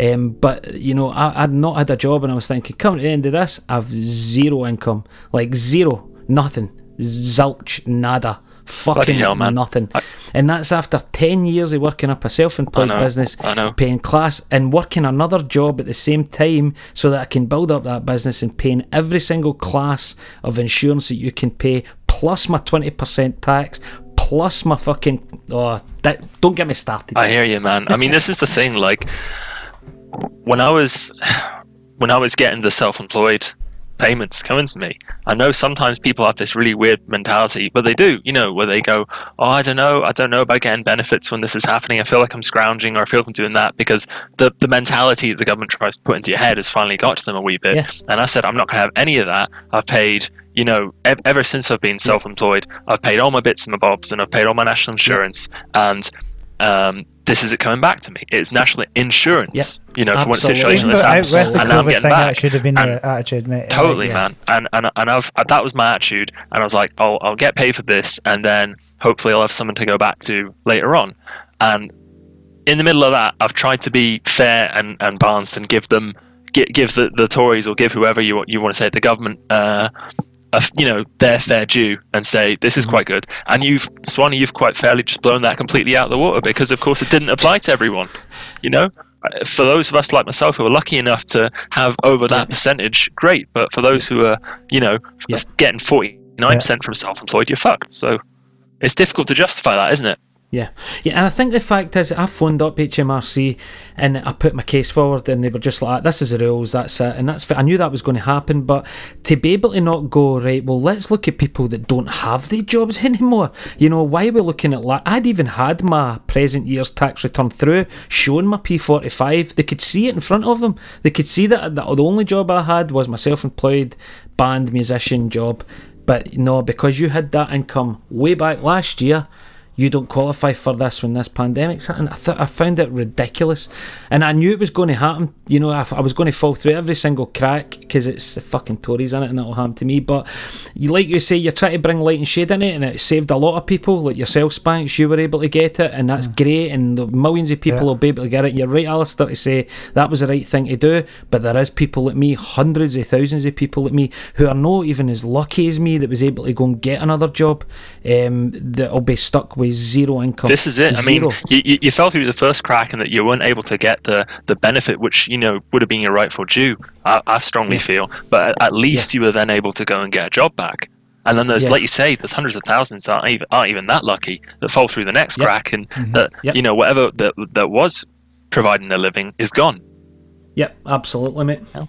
because it was so badly organised and they were paying different percentages of people's actual wages, instead of having what we talked about earlier, a universal income that's maybe just a bit more equal for everybody, maybe factor in people's earnings slightly, because it was going up from you know small amounts to whatever it was, two two and a half, Two and a half grand, grand. possible f- person, which I wouldn't say is too much money, but I would say if somebody's getting two and a half grand and somebody's getting nothing, surely there, there should be a, an equ- some sort of equality in there where you bring down the two and a half grand and bring up the person who's got nothing. And I think Well, that's Merv, why I- we've I- had I- one of the most expensive Yeah, furlough bills in Europe, and that's why we can't afford to keep it going. And again, Germany's and places have done it right because you don't need your full wage. You don't. You just need enough to. You know, you, you don't spend as much, and you just you just need certainty that, that you're going to get through. And as you said, Swan, if they can tell you a time how long it's going to last, whatever, if you get that certainty, you can make plans. But I mean, look at you Absolutely. today, Spanks. You were I thought I was getting made redundant today, yeah, for the whole, th- um, since this morning, aye, because I knew there was a big meeting coming on. So I went from one industry, they got obviously got banned, is still banned music, and then oh, but I'll be in the boat of a lot of people that have managed to now get a job in hospitality since it's reopened up. There'll be a lot of musicians and artists as well, definitely, because that tends to be where they fall back into a lot of the time is hospitality and just just generally.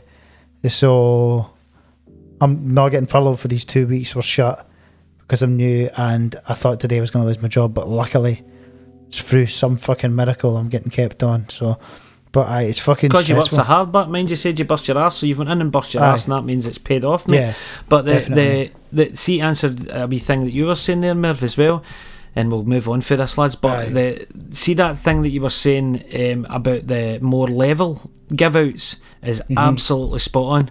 But again, they would have not been allowed to do that. It's far too socialist. What do you mean you're giving that person that earns 50, 49,000 pounds a year the same as you're giving that person that answers the phone, you know, 12 grand a year? You're not doing that, no. You'll need to make it levels, and that's a conservative way. And it made it all bundled and disorganised, and people were getting payments that weren't meant to get payments. People like me weren't getting anything. Mm-hmm. So, yeah, it's t- again, it was down to the left and right they made the decisions on. It was down to weird right wing conservative Also, government. how many fucking? No, no, I don't blame them because there was a massive gap in uh, massive loophole. But how many self-employed like plumbers and that who are still doing exactly the same work uh, were able to get Aye. self-employment grant and just take and, it, and all it, it, it literally asks you, uh, "Have you is your business been affected? Yes or no?"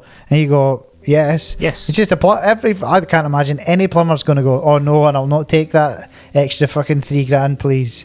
Do you know what I I mean? know people that They'll, I know be people paying for were- fucking holidays and shit like that for them. I, I I know people that were self-employed who um, their self-employed business went down like ours of over lockdown. They were given the grant, they got a job, they were still getting the grant, and their self-employed business came back up, so they were able to do the job, part-time self-employed business, all while getting a grant. Yeah, Do mm-hmm. you know what I mean? And I was sitting mm-hmm. going, I've got fucking nothing. yeah. and that's the kind of thing I think as well that if I'm going to be cynical, I would say that Tories absolutely love doing, which is creating resentment and cynicism mm-hmm. between people who should be working together and helping each other. Oh, it's And on divide- each other's divide and conquer. That's Yeah, got to be a Tory. absolutely. yeah. As, Yeah. as, as. Let's move on. Aye, we need to move on. Go off lads. the politics. Name your politics. We'll come back to it. I know This, we this, no this next question looks way more positive. Neil positive. sleeping. Neil, are you sleeping, mate? Are you sleeping? Neil- No, no. The only thing I, I think if, if I can I add something, Yeah. I've been thinking this this entire Both. time. I think we should have a a Tory Big Brother, so that we could just get them all uh, just in one locked place, and then and then oh, it will all come out. They can't they can't hide it. and then I'll get my fucking digger with the concrete things, and then I'll run right through that fucking But big you better make a correction. It's actually called tread. The thing that you were talking about, not tracks. Oh, sorry, sorry, tread. and then every sorry, week, every tread. week as well, the um, they'll be thinking, "Oh, well, at least uh, one of us is going to get released this week," and then none of them do. they all stay. We released into a well. know. to see, if See, they're did you all see that, that photo that I put in? Uh, by the way, I think it's called Tracks on Sky Spanks. It Oh, might have been Treads over in America, but I'll check Those that look out. like But some anyway, crazy photos. You have to put them in there when this is going out. That is nuts, isn't it? It's absolutely Yeah, nuts. You need to watch that. Watch that if he's got a wee chance. It's only about an hour long, but incredible. God bless him. Okay, okay. The, okay, the next question is way more positive, lads. Uh, what's the best gig you've ever been to, Alistair? Oh wow, on the spot there. Yeah. I've been You must so have been many. to some gigs.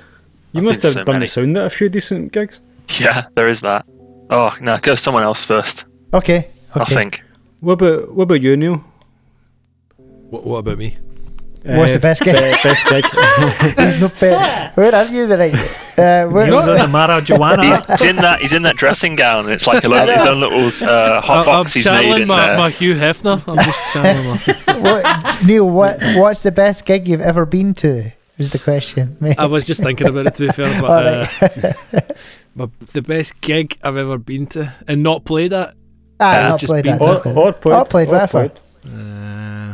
That's a bit sanctimonious. Oh, the best gig I've ever been at was the one that I played at. no, no, not at all. um, I'm not too sure. I, I, I guess whether there was alcohol involved or not. Like uh, the, uh, ironically, probably one of the most like amazing uh, musical things I've been to was probably it's going to sound bizarre, but Josh Groban, which was at the Ah. Armadillo, and just because his band and his whole the whole thing. I mean, I I didn't expect anything. It was like a present from my mum, and the whole family went, and she loves Josh Groban, blah blah blah blah. And I sat there going, "Fucking hell." I was like, I want to be this guy. I mean, it was just it, honestly. I mean, he's a singer and all that, but he's a drummer as well, and he did all this stuff. And fuck, his whole band were absolutely. He was. Ha- Is he a drummer too, that boy? Is aye, he? aye. He's a Didn't know drummer first, and uh, Didn't know that. Aye, and then it, and then he, was like this. He was making full, fully grown adult women greet, and little girls greet We do that. everybody. I but for the right reasons, not for illegal reasons. And it was just, it was just no, no. the whole experience was just something that I was completely not. No, I mean, I was probably in the opposite opinion, like just like, oh, I, I'd rather just be picking my nose or something. But honestly, it was amazing. It was unbelievable. Like from that sense, That sounds um, cool. I wouldn't. I mean, uh, for like Matteo music or anything like that, there's probably other things. But I think as a, a full kind of package of something I was not expecting, I kind of went away going fucking hell. I mean, I didn't buy any of his albums, Unexpected. but it was the As an experience, it was. yeah, it was, wasn't it was the thing. exactly exactly. Yeah. I think that goes back to what Did you know- uh, Swanee was talking about. It's, it, with the live music without live is is dead. There's none. Yeah, it's It's nothing. Aye, it's all Got it. I've- Is it, did you not buy any merch? You've not got a Josh T-shirt. No, I don't like have that? a uh, nah, I don't have anything like that. A pillowcase or nothing like that. Nah. Do you know the best gig I've ever been at, and it, and that's quite surprising me because I've been to loads and loads of gigs where it's like really bouncing and a really good time and a wee bit drunk all that. But the best gig I've ever been to is um, Tommy Emmanuel in the Royal Concert Hall, and it was a sit down affair, obviously with Tommy, but it was just phenomenal, absolutely phenomenal to watch that and hear it mm-hmm. in that particular venue. Uh, and he done the last song that he done. I mean, he played all his amazing stuff and guitar all night, but the last song he done was a wee three chorder. Johnny Cash, is it Hurt or something like that's called that song? Mm-hmm, mm-hmm. And ah. just one spotlight in the middle, and Tommy came on with a guitar, and it it, it was just you had to be there. That it was fucking incredible. That is brave Hales to play that song as well. Yeah, it's actually a. Nine Inch Nails tune. Is indeed. And uh, Trent, Trent Reznor in Mr. Nine Inch Nails. Um, famously said after Johnny Cash played it, after he heard the tune, he said, "That's not my song anymore. That's his." So Aye. it's weirdly, it's it's weird because I was I was, I was going to say that and I was like, I'll leave that because it's it's it's weird because of Trent Reznor saying that. I almost feels kind of legitimate when people say Aye. Johnny Cash is yeah. hurt. You know what I mean?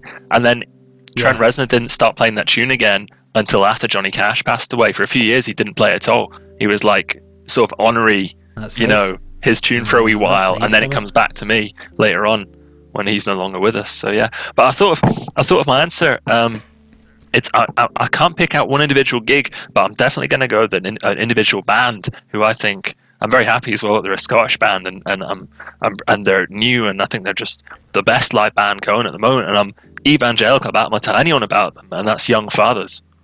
Who Oh, I think yeah. are a, Mhm. a good Yeah, yeah. band on record, a very good band at times, but live, it's like you're talking about that Amazing. whole bit with your boy there, and the experience of seeing him and all that. But I think live, I haven't seen him about seven or eight times now.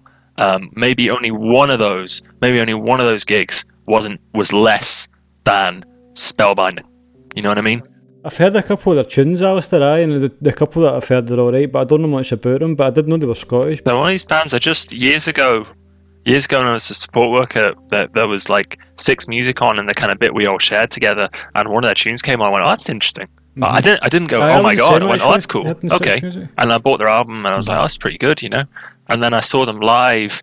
It was like the New Year's gig that they do, you know, uh, the Hogmanay one, and it was the Aye. stage on the on Waverley Bridge, I think it was. I was just down with some of my friends, and they played. That was like 14 going into 15 that year, and um, yeah, just walked away, just speechless. I was th- honestly thought they were that good, and I've Mm-hmm. seen them seven or eight times since, and there's this like level of intensity that they get Yeah, to, yeah. which is completely tribal, but it also feels like they had this thing the last little while where it almost feels like I don't know, it's going to sound daft, but there's almost this like spiritual element, or like you've gone to church or something to it. They have a whole load of mm-hmm. white light and mm-hmm. like harmonies and stuff kind of at you that feels like you know the presence of God type vibe, and then they just have some absolutely filthy, colossal bass thing hit you, and everyone's just tearing the place apart, and you're like, this is it.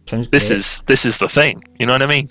They've got really good Yeah. uh, synth sounds. I don't, as I said, I don't know much about them, but I'm just wanting up the tune that I did. Uh, Get Up. do you know Yeah, that that weird sort of out of tune synth they've got going through it. Ah, it sounds so cool.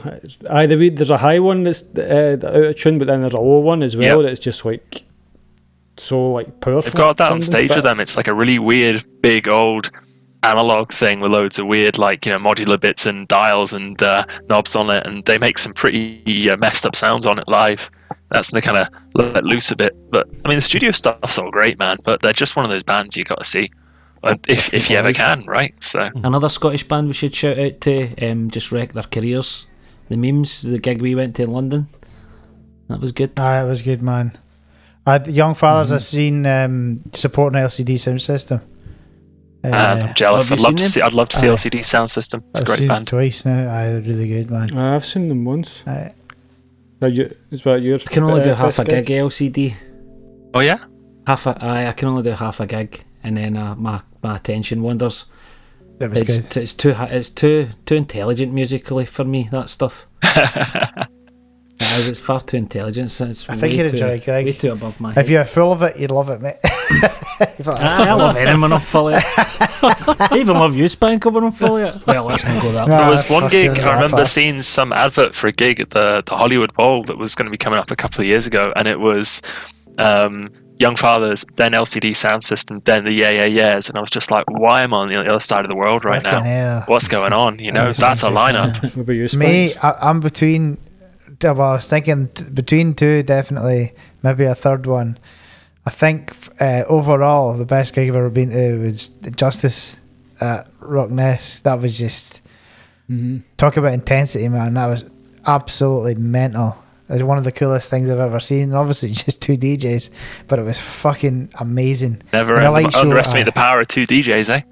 Aye, fucking unbelievable. One of the best gigs, and the crowd just going absolutely fucking nuts, um, like properly nuts. Um, and there was there's a five minute bit in the middle where the, there's silence. The guy just sits in the chair smoking a fag, and everyone's cheering. It was mental. Um, and then the flip side of that, probably Merv. Remember uh, Paul McCartney. Father John Misty, Fucking Paul McCartney. I was going to say Father John Misty. Father John Misty. King That, Tut's. wee gig at the King Tut's that was fucking class because there, there was That just was the first good, aye. album tour, and you could you know you could you were that close enough to them and you could hear their actual amps and stuff, and it was great. And the wee guy was raging at that guy. Remember shouting at him? Aye. Aye, I the wee remember kid that, Was aye. furious. Some g- because And of the guitar player was Well, like a fucking heckler situation there. Aye, total heckler, like an American Was he? heckler. Aye, there was a guy. It was Fucking like hell. Tuesday night, and I think a lot of it's quite acousticy. Do you know what I mean? And the guy's like, play some fucking rock and roll. It's a Tuesday night. The guy was like a fucking fanny, like just a big fucking drunk fanny. I'm sure it was American. I always Was like he? how you guys deal with uh, the hecklers. You know, half the time it's just uh, uh, I can't really understand what you're saying there, pal. But you know, yeah, great, great, nice to see you. Yeah. to be fair, I can't understand either. I- I don't even know if you're pretending. I'm like, what? What? What did he say? What? what is the best? Oh, sorry, What? Merv, you've not answered that, have you? hasn't. Uh, I that one you mentioned, Spanks for John Misty. I actually forgot it, LCD sound system until you mentioned that. I'm sure I seen the name Yeah, it as well, good, man. actually. But I was thinking Vulfpeck. I seen maybe Oh, Vulfpeck, three or what a four years ago. It was in that must um, the, the old. ABC, and it was just like it was good. It was just good because uh, it was um, it's not not too big a venue and stuff, and you could tell it was they were getting a good reaction, and you could see it was like it was a good sort of vibe and stuff. So I that, and then Radiohead. Glasgow Green. Ah. I've seen them twice there, but the, the first time I seen them there, it might have been 2010 or something. Um, but I was thinking as well, another gig I went to see with you, Stranger Enough Spanks, just an off the cuff thing, like you were saying, Neil, just something you weren't expecting. Remember that band we seen in um, uh, I know you're going We went to to the festival. Talk about us all the time. Aye, aye. went to the Edinburgh Festival and we just randomly seen, Paul. they're not even a big band or that, aye, Paul Simon tribute band. They Aye, uh, they're not actually a Paul Simon tribute band. Uh, Alistair, you know that band from Edinburgh? They do. I know They the band did- you talk about. Uh, is it Diwali Junction, something like that? yes, I'm trying to yes, think. that's, Yeah, they uh, are very, very good. really you're right. good. They're I a fucking fan wanted band. Unexpected, aye. Just I've probably said the name wrong. oh, They're going to hear this and be mortally offended at me. But Palani Junction or something. you're talking yeah. about. Yeah, yeah, yeah, very good. If I'm gonna like, it, it's funny hearing you guys talking about the bands. A couple of things popped into my head that really are sort of standout gigs that I've seen in, in my life. Go, going going in the really heavy direction, going for the just totally like left me like like I'd been chewed up and spat out. Any, anyone know Meshuggah? Yeah, I'm sure. Mm. Yeah, Yeah. seen them live a few times, but I think one of the times I saw them at the garage, in Glasgow, just completely knocked me dead. And then I would say like last year, two years ago, I saw Sylvan Esso, the US kind of like synth pop band, and just the vibe they had going in the crowd was like nothing I've ever felt. Like they just, I've never had that feeling quite so much of the crowd being totally on a band's side and a band being so totally on a crowd's side, like they were there for each other. You know what I mean? Mhm. So, I mm-hmm. clicked. yeah, just a couple more pop into my head, really. I, just, I can't wait for Aye, all of you the back. What's just that talking band about called? it makes me I'm sad. writing this down S- while we're doing Sylvan it. Esso. Sylvan Esso. They're pretty big. They're all they're all over about YouTube and stuff. You know, they one of these bands that have been quite good about being productive through lockdown. Like they've still found ways to make music videos and put out content and stuff, and do Tiny Desk. Um, I, I, that's one of the weird things. I've I've not gotten into the streaming thing, but I've enjoyed watching stuff that's been recorded live Yeah. and then Mhm. put Yeah. out there, Yeah. like edited and done. Yeah. You know, Spanko Yeah. I'm talking about here. When stuff is edited, so it's been you know the sound is, and the video's all been Yeah. sorted out and it's all nice and smooth. Yeah. Uh, I, I really Yeah. dig that. Like tiny, Yeah, uh, was it uh, all the tiny desk stuff? Like you know, Little Dragon have done theirs and Yeah. all these kind of Yeah. things. You listen to that, and it's it's just really tight and it's really nice and it's intimate. You know, it feels like they're Yeah, just doing it at home, and yeah, I like that. Yeah. Yeah, I agree. definitely. That's kind of kept me going a bit. The Jacob Collier one is quite good. Aye, man. That, Anything with it's that like boy. a sort of live um, rec- video, but pre-recorded. It's quite cool. Just one guy. Jacob Collier's Aye, like tiny desk. too talented for this earth, I think. I'll just finish this wee question off with the best gig ever was 1998 Barrowlands of Wolftone Stop Me so, um, what's the best venue in Scotland? Spanko. Oh, it'd have to be Whistle Binkies, obviously. You said that so disingenuously. No, not. Uh, for us, it probably is. Aye, for us, it is to play. For you guys, it's the only venue in Scotland. Nah, jokes. That's just my experience of yours. I know you, you do your, you know, all your We wedding gigs. our gigs, Spanko does all the sound and everything. yeah. Aye. Um, Aye. I like how you call me Spanko just so casually. There's no venom behind it. That's why I like it when you call me it. I like it when you Give it call me time. Give it time. the venom will emerge. Can you say say Spanko with and without Venom then, Spanks? Well, you say Spanko. Spanko. Venom. Jesus Christ. Jesus. I think for, for the venom to be there, like the humorous venom, I think uh, Swanee has to say Spanko in the most Weegie voice possible. You know, like really dig into the accent, and then not, it'll sound no, like it's it's got no the venom. humour in it anymore. There isn't. it used to be. It used to be. It's all dried the up humour now. died. The humour died. That a joke long isn't time funny ago. anymore. Uh, it's it's not. just Spanks now. By the way, I don't think you need to pick a venue we've played in Spanks. Oh, it well, could the- be but- but a you- genuine- When did they the change from Spanko to Spanks? I've got to ask. It was Spanko, I remember a while ago. Now it's just Aye, Spanks. I think. Aye, I think Spanks just rolls a bit better. Rolls off the it? tongue better. Aye, Spanks. The Spanks. Mm-hmm. Spankinator. Spanks. Aye. Well, I think it's easier to say, isn't it?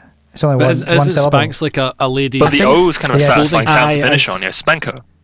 As opposed to Aye, like well, Spanks. That's his Sunday name now. Okay, So if we, like, if, you, if he's up the, if he's up the other end of Binkies and we need, he's walking to the van or someone will go Spanko. But if he's like just been the usual dick, you're like Spanks for fuck's sake. Aye, you know. So I know the there's two difference. different Spankos. Aye. Oh, it's definitely that conscious decision of like, or like want me wondering, like, okay, can I can I say that now? Can I can I stop saying, you know, Mark and David to these people and start saying, you know, Swanee and Spanko? Or they're just gonna look at me and be like, come on, guy, come on, Alistair, like, what are you up to there? You know, I'm not used to it as well. Uh, by the way, Neil, I heard you say that there. Yes, it is a ladies' thing. Spanx is a thing for keeping your bits in. I think. Yeah. If Well, it- maybe that's it's like a I suppose, in slimming a way. thing. You you keep all of our podcast bits in. Keeps it all edited. Uh, Um, best venue in Scotland. Uh, big Yeah. ven- I'm gonna I'm gonna split the question, be cheeky and say best big venue. Uh, Swanee's already mentioned it. It's got to be the Barrowlands. Has to be. Yeah. Has to be. And small venue for me, Jazz Bar, which I'm totally biased Oh, in saying, yes. but I'm gonna say Jazz Bar. So that's my two. Yeah. Uh, Yeah, I've not Totally been there different vibes. Yeah, I can't compare the two of them. The feeling of going No, to a big gig, say, going yeah. to a wee uh, club or venue like that. But those are my two. Do you know what would be a class, class night? I've got shivers thinking about this. Going to a really, really good, m- amazing gig in the Barrowlands and then going to somewhere like the Jazz Bar yeah, after it after after shows like that can be the best, can't they? Ah, amazing. Keep the vibe going. Um, I, I, you've stole mine, definitely Barrowlands for me. What about you, Neil?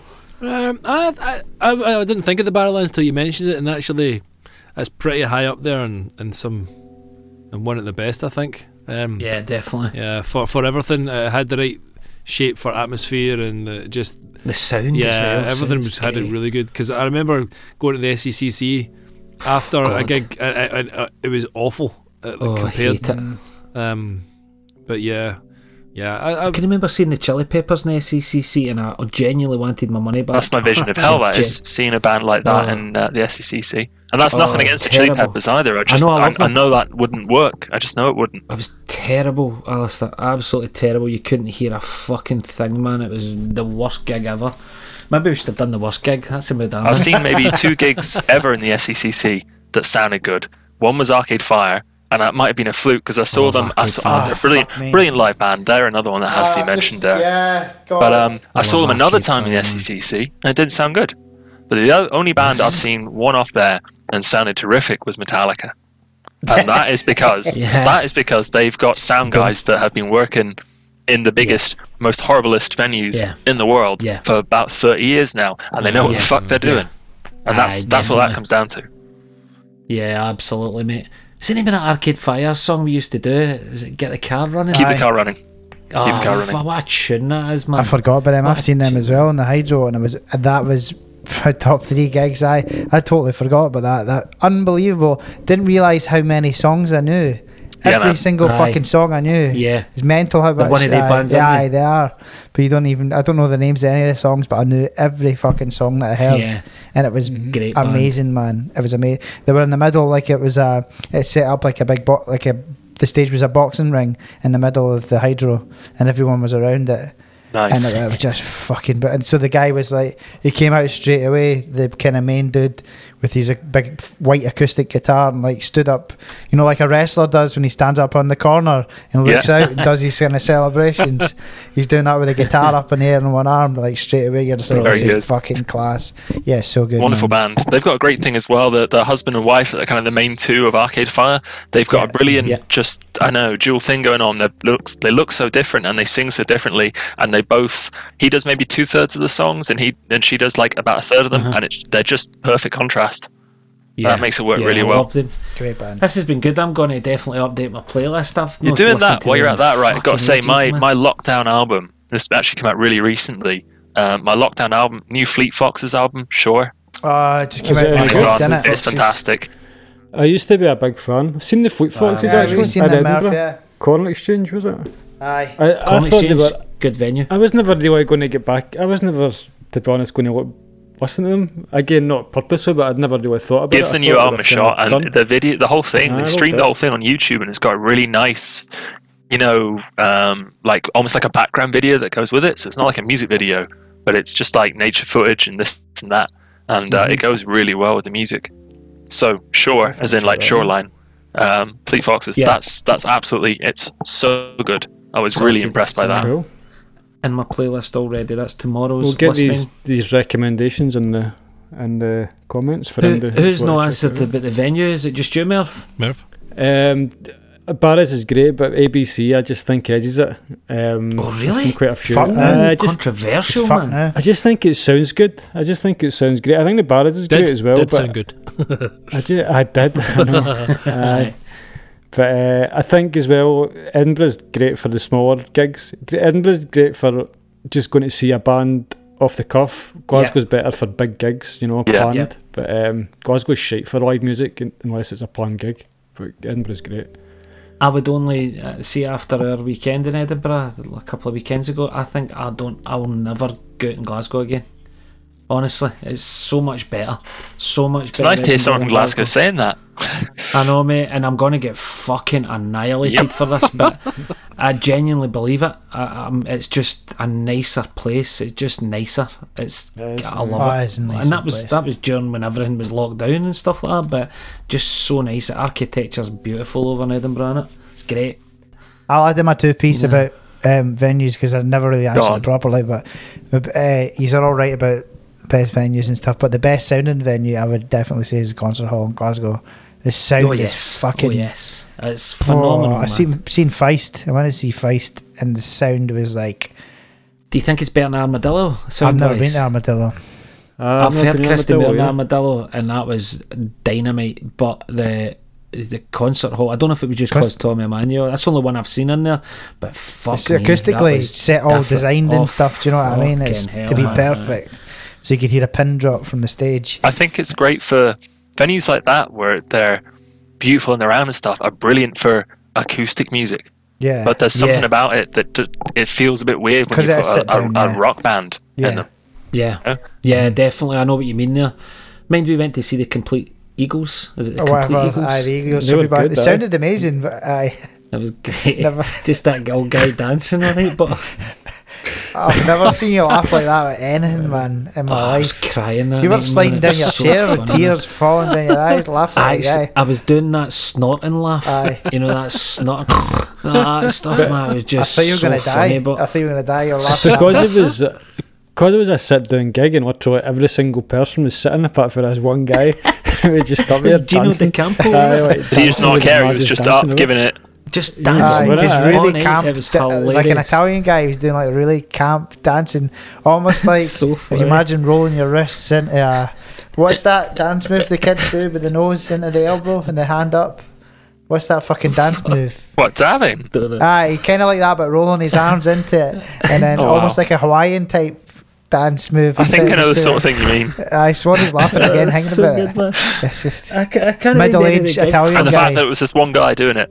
Mid, No, no, no, guy no self-conscious vibe at all. Just yeah, guy in his like white hair Italian guy, and he's like maybe mid fifties, just camp It was in. a shame for the band because the band were absolutely tight and Aye. amazing and everything, but I can't, I can't remember anything because I was just looking through tears. The band the must be thinking that as well. I mean, it's like you guys, you know, you, you must. Yeah. Swanee, especially like if you're doing the bit as, as like standing right there, centre in front of Binkies, and you always get like maybe it's, it's, it's a quieter night, especially, and then you get one person who will come right down and do the, you know, the sort of the the thing Yeah. that um, certain lads do when they've had You a few and me. they're listening to Oasis and they put the one arm up the whole time.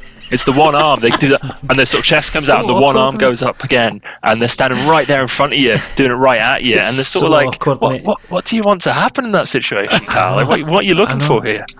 Mind the, the Irish guy, the Paddy's night and um, Shenanigans, Spanks, they his impersonation talking to you Oh, when I you don't were know. It's a singing. bit. Is it not a bit racist? Well, How's it racist? It's Irish. You can't be racist against the Irish. Oh god, uh, Spanko, I think you're, I think you're doing the right thing, pulling back from this here. I think Swanee's Well, trapped I'll you. just do it anyway. You'll, you'll regret. I'm going to set. No, uh, he's definitely doing it, and I'm going to set the scene. So the place was absolutely chock a block. St Patrick's Day in the middle of Sauchiehall Street, Glasgow.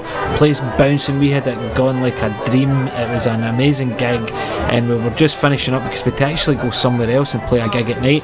And this bald guy must have been about late 30s, maybe early 40s, straight out of Belfast. Uh, and he came up to Spanko at the end and said this. Well, the, he was extremely fucking excited for a start. That doesn't sound anything no, like but him. he described him a bit work. He was really fucking excited, and but devastated that the gig was over, and he was just like wanting one more tune, and he was bald. He was quite well built, as I remember actually, and he was sweating. Oh, aye, I wouldn't have he was sweating, that, and he was like, "Oh, the please, the please, the please, the please, one more tune, one more tune." The please, the please, the please, please, and he was like, he was like falling on the floor. I think he was full of eckies or something, man. He was like, "Oh, the please, the Maybe it please, was one more electrical. song, please, the please, it's my birthday, please, the please, the please."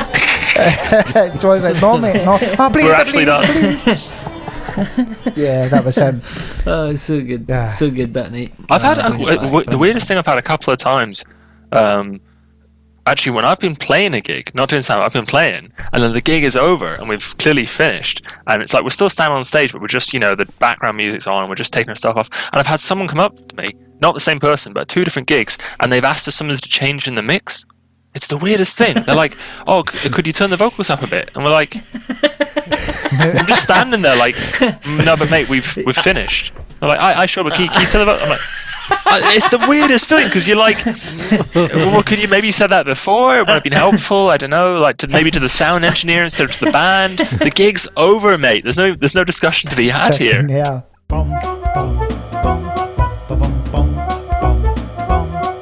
Would you rather have feet or a basketball? Would you rather have teeth or a house to call your own? The summer game or would you rather? Would you rather? That makes absolutely no sense. Okay, so would you rather? And this is questions that Mel's ripped from the Classic FM website. Classic FM. Classic FM website. Classic FM. I listen to that every day working Qu- from I, home. I put Classic FM on a lot every day. Do you every actually, day. eh? Do you know why? Aye, do you know why though? with the dogs. Because the ducks. Is it the actually ducks Canada, never aye? bark in class. Oh God, you've no idea. See, when we first got Arlo, he was like riddled with fear and barked in the car constantly. See, the only thing that cures him, classic. That's FM. bizarre. Have they got a favourite composer? Yeah, I think they're a bit. They, they lean towards Bach. They lean towards think, back. you know. Well, my mate's got Aye. a cat that's a big fan of Hans Zimmer. Aye, Really? fucking loves it. Uh, How did they I know? don't know. Just apparently his cat fucking loves Hans Zimmer. Just goes, just loves a bit of Hans Zimmer. Aye. The, the, the Blade Runner guy and all the other soundtracks. The guy does everything now, Yeah, basically. Aye. Absolutely. Batman He's brilliant. Yeah, he's class. That oh, another gig. Again, top fucking five. I went to see Hans Zimmer and a live orchestra in the Very Hydro. nice. That was fucking. Uh, uh, Johnny Marr was playing it as well because everybody plays a guitar in the um, Inception soundtrack.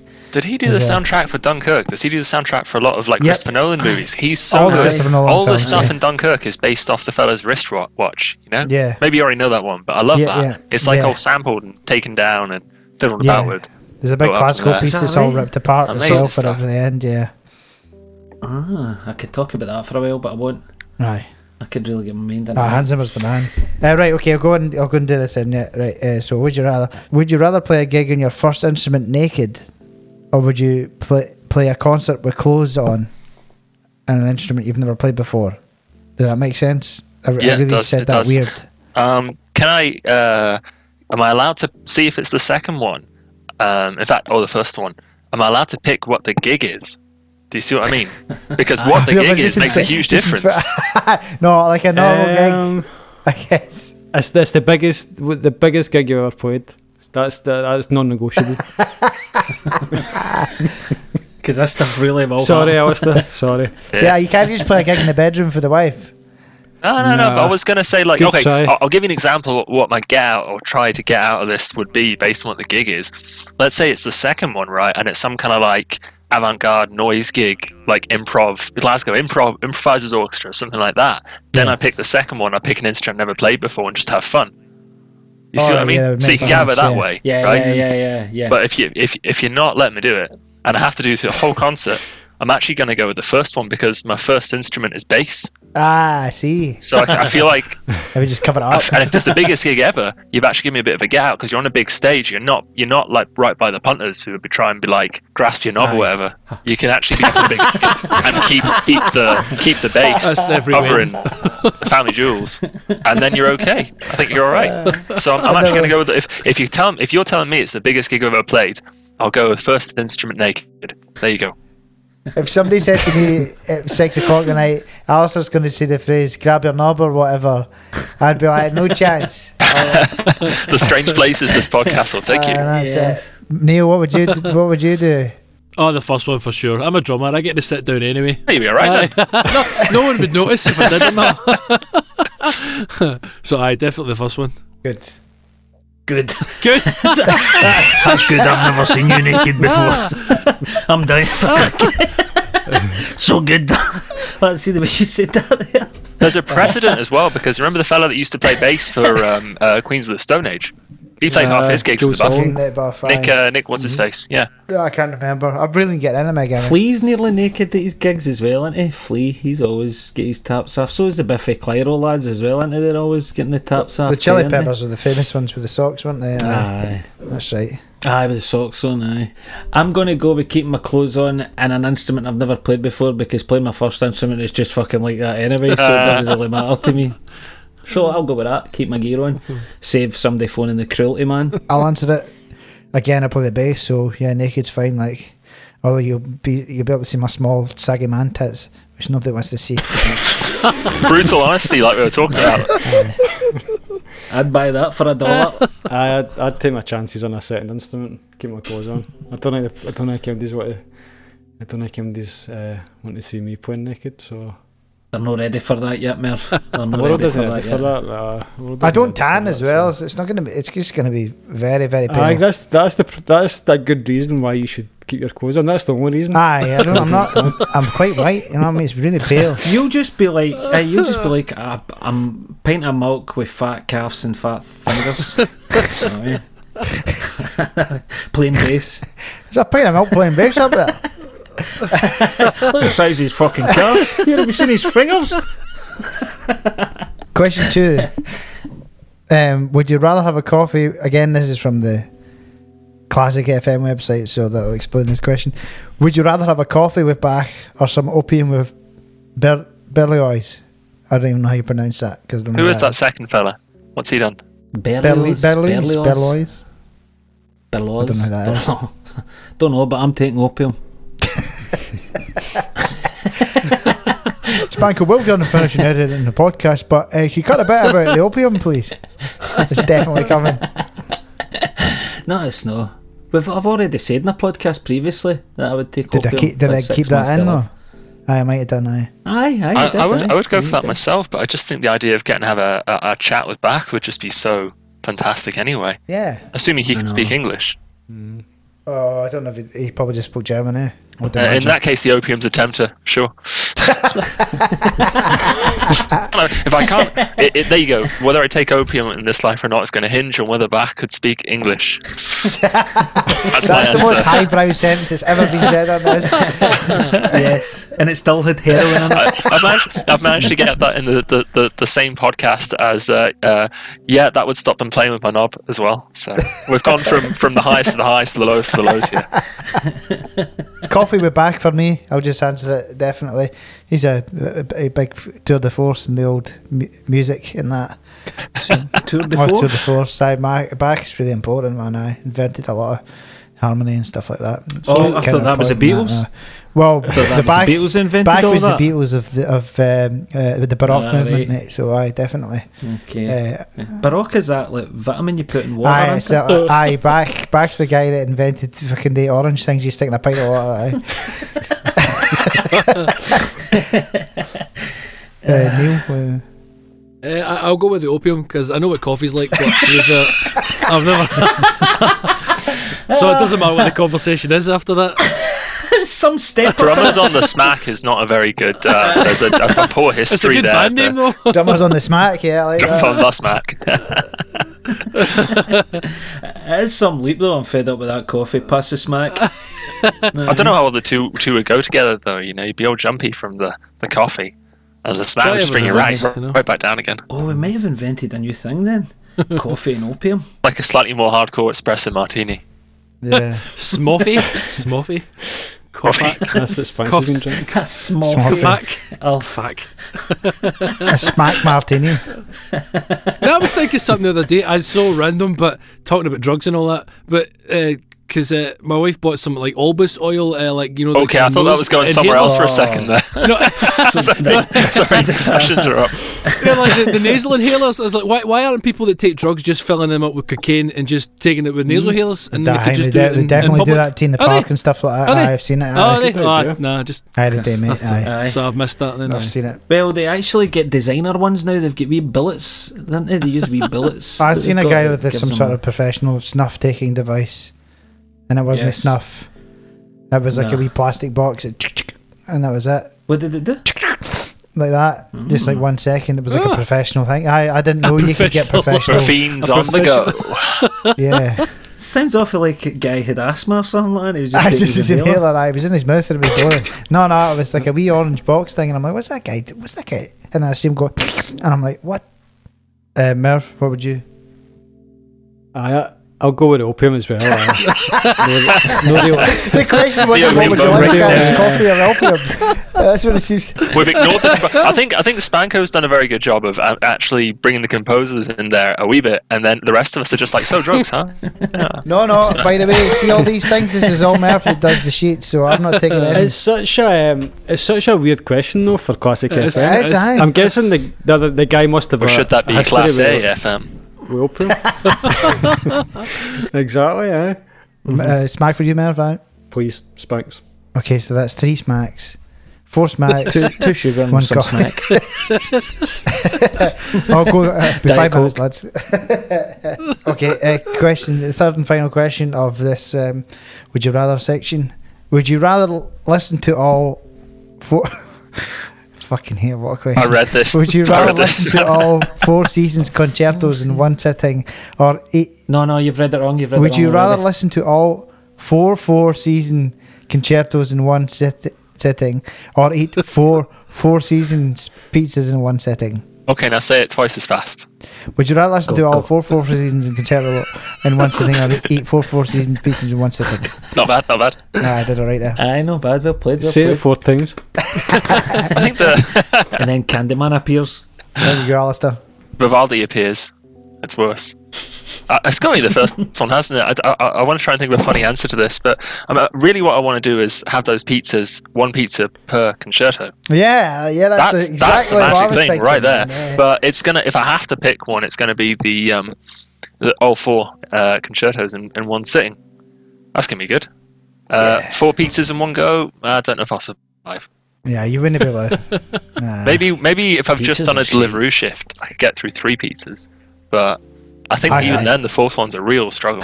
See, these Gutbuster. Deliveroo shifts. I would be like, you know, when Eddie Izzard was doing a marathon a day for like a month. Oh fuck! How do you And manage then, that? I know, and at the mm. end of the night, he was getting mm. ice baths, but he was. The Aye. doctors were saying, "Here's a tub of butter. You need to eat this now." Like literally Yeah. spooning feeding him butter because Yeah. he, did- he Yeah. needed. He was burning through so many calories a day that he had to fucking Is eat. that, is crazy that shit. not the is that not the bulletproof thing, the grass fed butter, the Kerrydale stuff that they drink in the coffee and Oh, things yeah. Oh, it could be. I'm sure it is. I'm I've sure had it it. is. I've That tasted that. It butcher- was fucking amazing, by the way.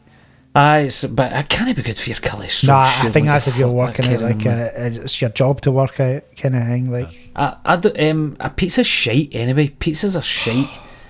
Fucking garbage. Unpopular Like, opinion, puffin, right there. that is an I know, unpopular but opinion, it's- Swanee. It's Aye. just, but it's, I don't get it. It's like the Beatles again. I mean, who? Why? You're just, you're just d- Pizza doubling down now. Oh, he loves an unpopular Pizza, opinion. Beatles, fuck him. I'm a hipster. I'm a hipster. You're I like, just disagree with contrarian everything bastard. everybody Yeah. I know. Um, but it's that. But it, what, who, like bread with veg and meat. There you go. Fucking amazing. Thanks very much for that. You put a lot of effort into that, Mister Fucking Mario. Get that? It's just shite, and it stu- It makes me dead bloated. Pizza. I, d- I don't know, but I don't like it. Um, so I'll go with the four four seasons concertos. Okay. I love pizza. Even though I don't even know what a fucking concerto is, but Can we, can we hear from someone who would, would side with the pizzas or just hates Vivaldi? I would. I don't hate Vivaldi, but I would definitely take the pizzas. Having been living in a uh, vegan household Oh for the past, fuck you! You'll be whatever like sweating at the thought of that, man. Aye, I could. I could easily turn four pizzas in one go. So, uh, Be like, that's me for the next four months, which is how long it'll be until I next get to see a pizza. I've seen Neil eating four pizzas in once. Aye. Well, I think uh, I, I could do the pizzas quite easy, so I would probably try the concertos because I've probably never sat through that. Give amount of yourself a music. What challenge. a challenge! Yeah. Yeah, it's a more challenge for me, I think. Yeah. How long is it then? How how long are we talking here? Average as a concerto? Uh, You get the feeling based on the, the question that they must be quite long, Yeah. but I, I don't know. Does any of you know what a concerto? I'm actually looking up just now. I've got my phone. yes, ladies and gentlemen, welcome along to us in the professional music business. We don't fucking know what a concerto maybe is. higher music. You ask me when I'm 16, 17, I'll probably Uh, answer that. Uh, for me, I I love pizza, but I don't like a four cheese pizza. It's too much. Too much cheese. It's not a four cheese, Spanko. It's not four a cheese. four- Guys, it's, a only four 40 uh, to Oh. 45 minutes. The whole, all four of them together. It's like listening to an album. Is it? Yeah, they're like 10 minutes each. Sorted. Take oh, that. that's fine. Well, oh, so it's not a four cheese pizza. no. Well, what's a fucking four season pizza? You Well, what's a are Four one, Seasons honestly, pizza? you- Four Seasons is like um, um, Ah, fish mushrooms. and one. Uh, you get uh, you get anchovies Aye. in one corner. Aye, aye, aye, all that jazz. Aye, four different bits. Mm. I don't like. I don't know if I like them either. I love pizza though. I'd rather the four different pizzas.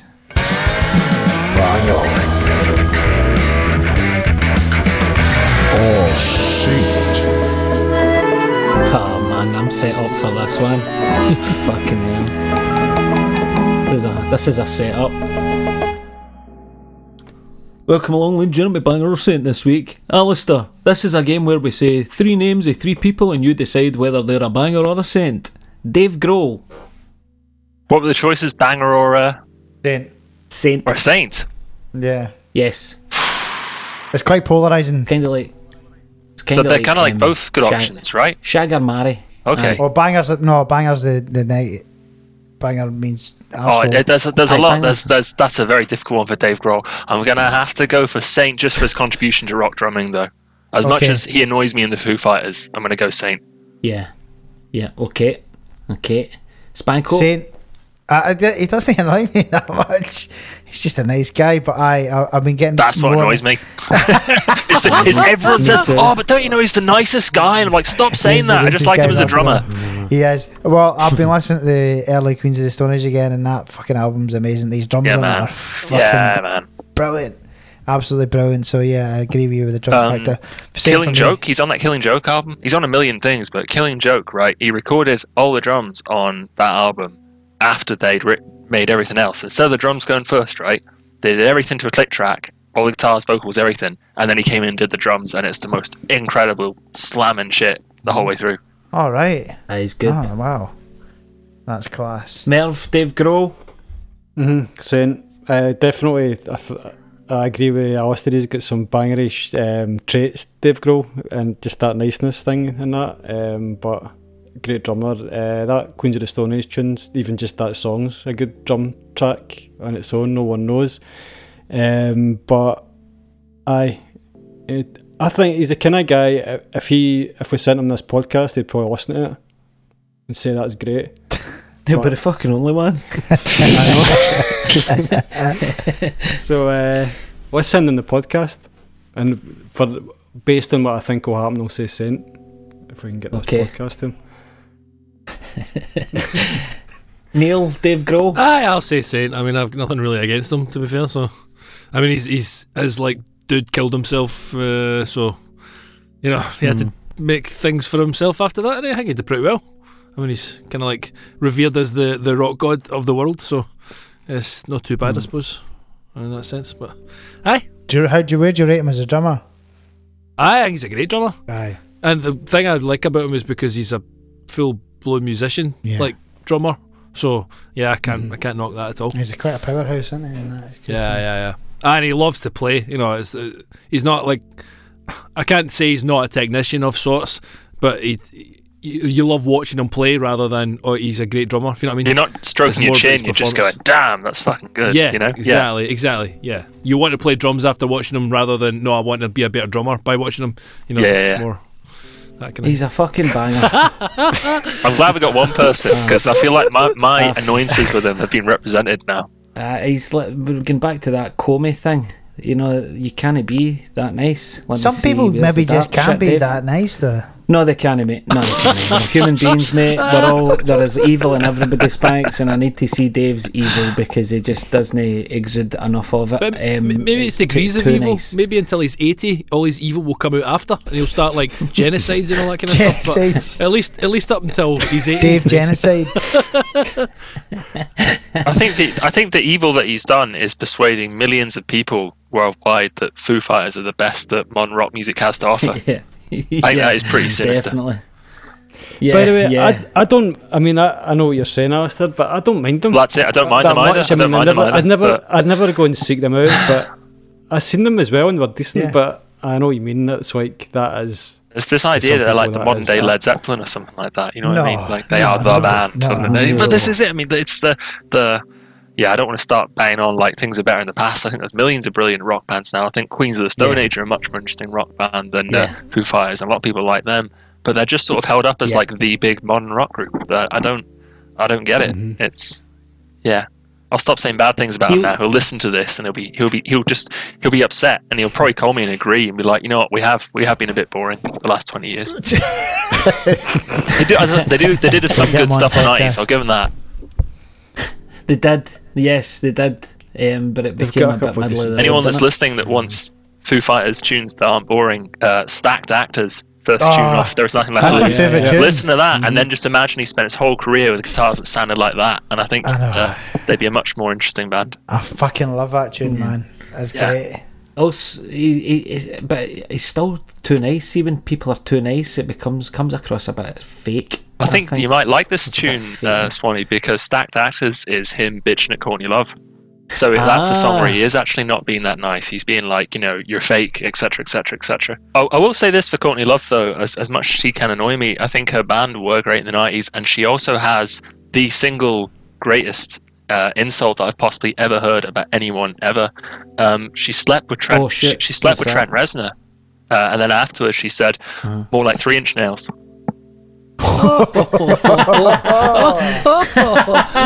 I'll just leave that there. I just, oh, you don't come back from that. I also heard that Dave Grohl's involved. That he's suspected to be involved in the Fred West murders as well. So I'm not. I'm not going Yeah, to condone he's murder a- on the podcast. He's a big Beatles fan, Swanee. I know that. Aye, I that'll can, sway that's maybe decision. why I don't. Maybe that's why I don't Get that vibe. magnitude towards him. Is um, aye, that that definitely oozes out him. He ca- he always goes on about the Beatles and stuff as well, doesn't he? When he does like the documentary in the studio when they were going round, he talks about the Beatles a lot and the recording stuff. So maybe that's why I hate him. Banger, it's decided. Banger. Phil Spector, Spanko.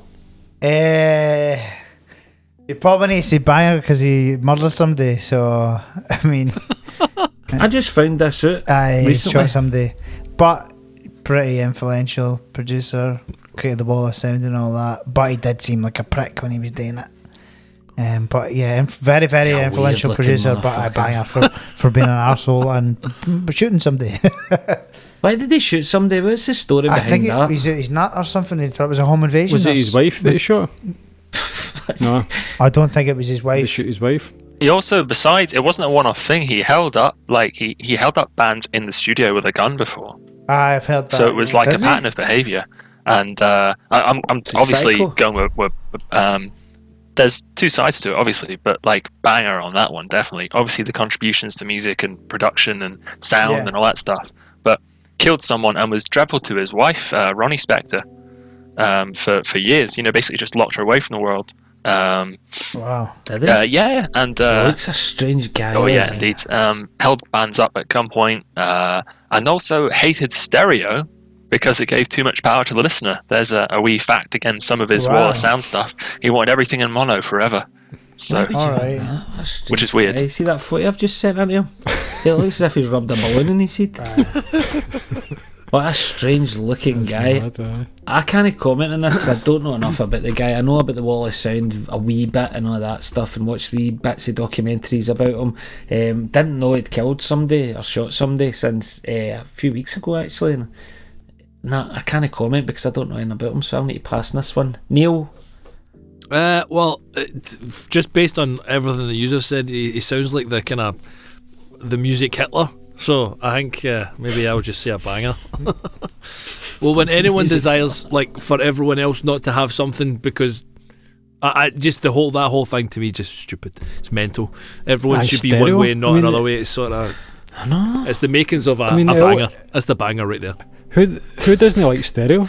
Do you know what I mean? I That's like that's crazy. Jesus Christ. If he had a preference, fair enough. But if it's because it gives us more power, and the basically he doesn't want us to hear any things he did wrong. The well, it's, that's it. The, That's- the Hitler thing was actually really on the money, not just for being evil, but the, the, the control, like the fascist bit, Yeah. because he wanted Yeah, his yeah. records to Yeah, sound yeah. exactly a certain way, and Yeah. That was the one channel that you'd have, you know, and then you wouldn't have Yeah. left and right, so you could position your speakers or favor either one of them. And he would also get bands. I, this is almost something I kind of like weirdly, rather than think is awful, but it's still pretty fascist. He would get his bands. He would get like every track he would do to get the wall of sound. It'd be like five piano players, three bass players, four drummers, you know, the whole lot. Um, and he would get them to do a million different takes, not because he was trying to get them like, you know, like oh they're improving, but he was trying to wear them out so they would stop playing individually, and they would always blend together. Okay. Do you know what I mean? Because after a while, you just you just give up. Breaking You just give spirit. up and you just Aye. play the chords and you just all play together and fine doing it again. And that's the sound he wanted. He didn't want Oh, it's any awful. individuality from the mm. musicians. He just wanted his sound. I, I actually, I'm not a big fan of his sound. Yeah. I would, Nah. I would actually, I would actually. Uh, the same way Swanee says the Beatles are overrated, I feel a wee bit like that about Phil Spector. I feel like a lot of his stuff's pretty overrated, and that I've heard, I've seen some documentaries about what you're saying. I listed about three bass players, two drummers, blah blah blah. To me, that isn't capturing.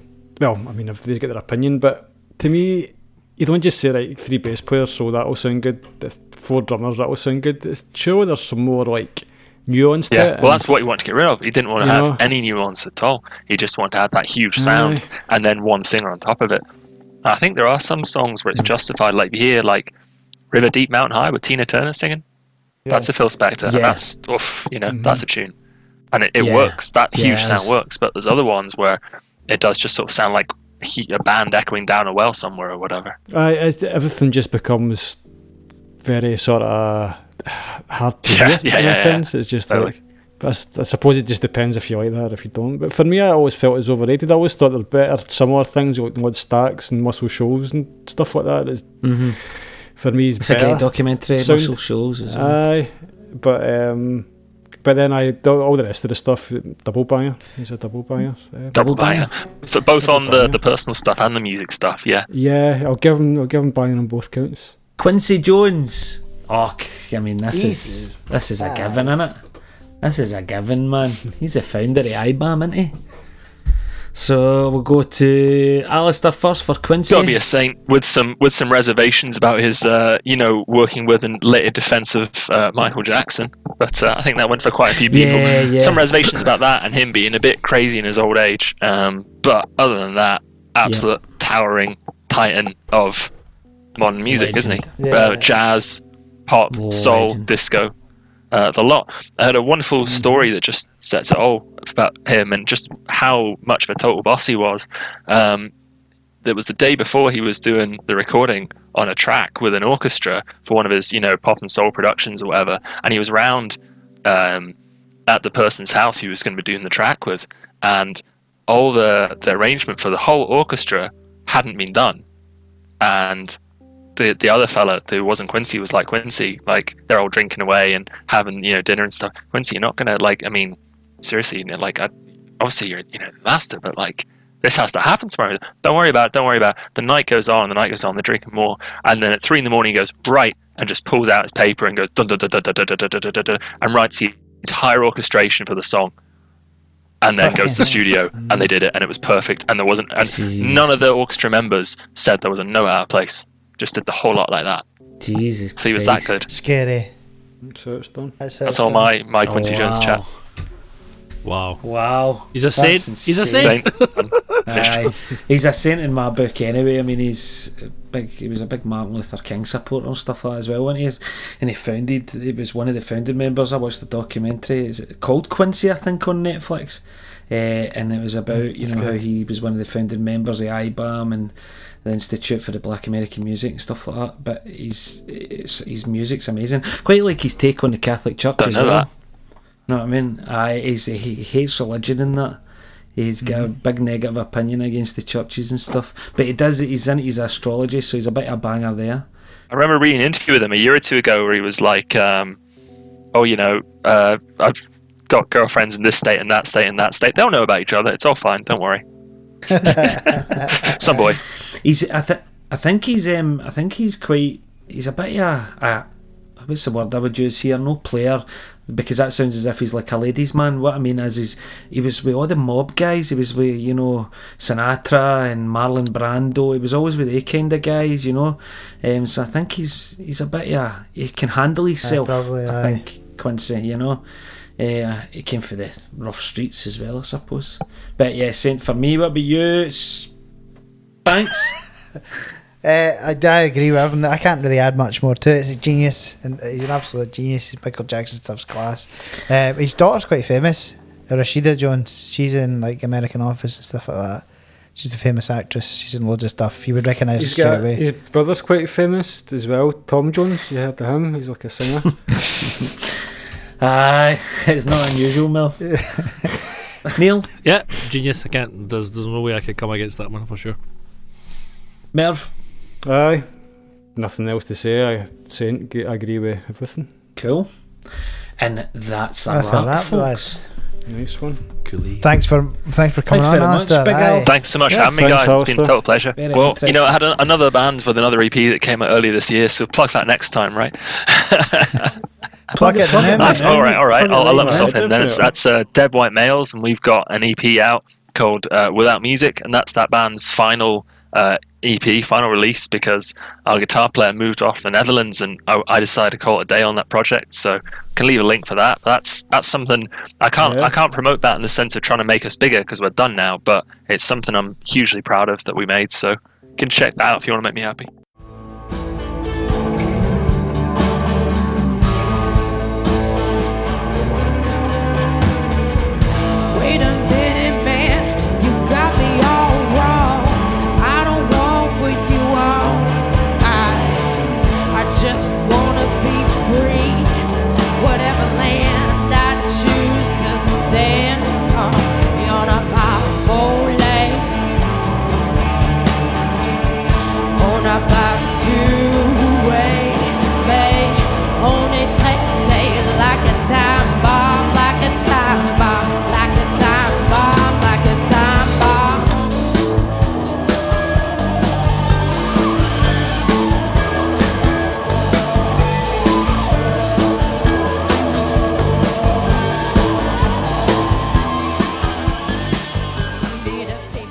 Thanks for giving me a chance to promote that as well. That's cool.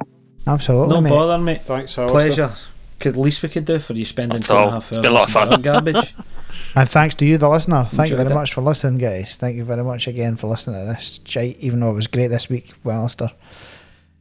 Uh, even though Alistair, Alistair was great. Okay. Alistair was great. Doing the rest is. Oh, thanks for Thanks listening, for folks. To this Don't- fucking don't run for office, actually alright. It was good. Thank really you. enjoyed it, guys. Thanks a lot. Thanks. Thanks. Thanks very much for listening to the Carbon Copy COVID Curer podcast. We'll be back soon with another ill informed, chat filled episode. Why not tell us what you think by email? Inquiry at carboncopymusic.band or visit our website, carboncopymusic.band. And if you're feeling really generous and you haven't already, please give us a like on our Facebook, facebook.com forward slash carboncopy4, and even our Instagram at carboncopy wedding. Thanks again. No bangers or hams during the making of this podcast. Carbon copy the right more than anything you like, and they will. Thank you.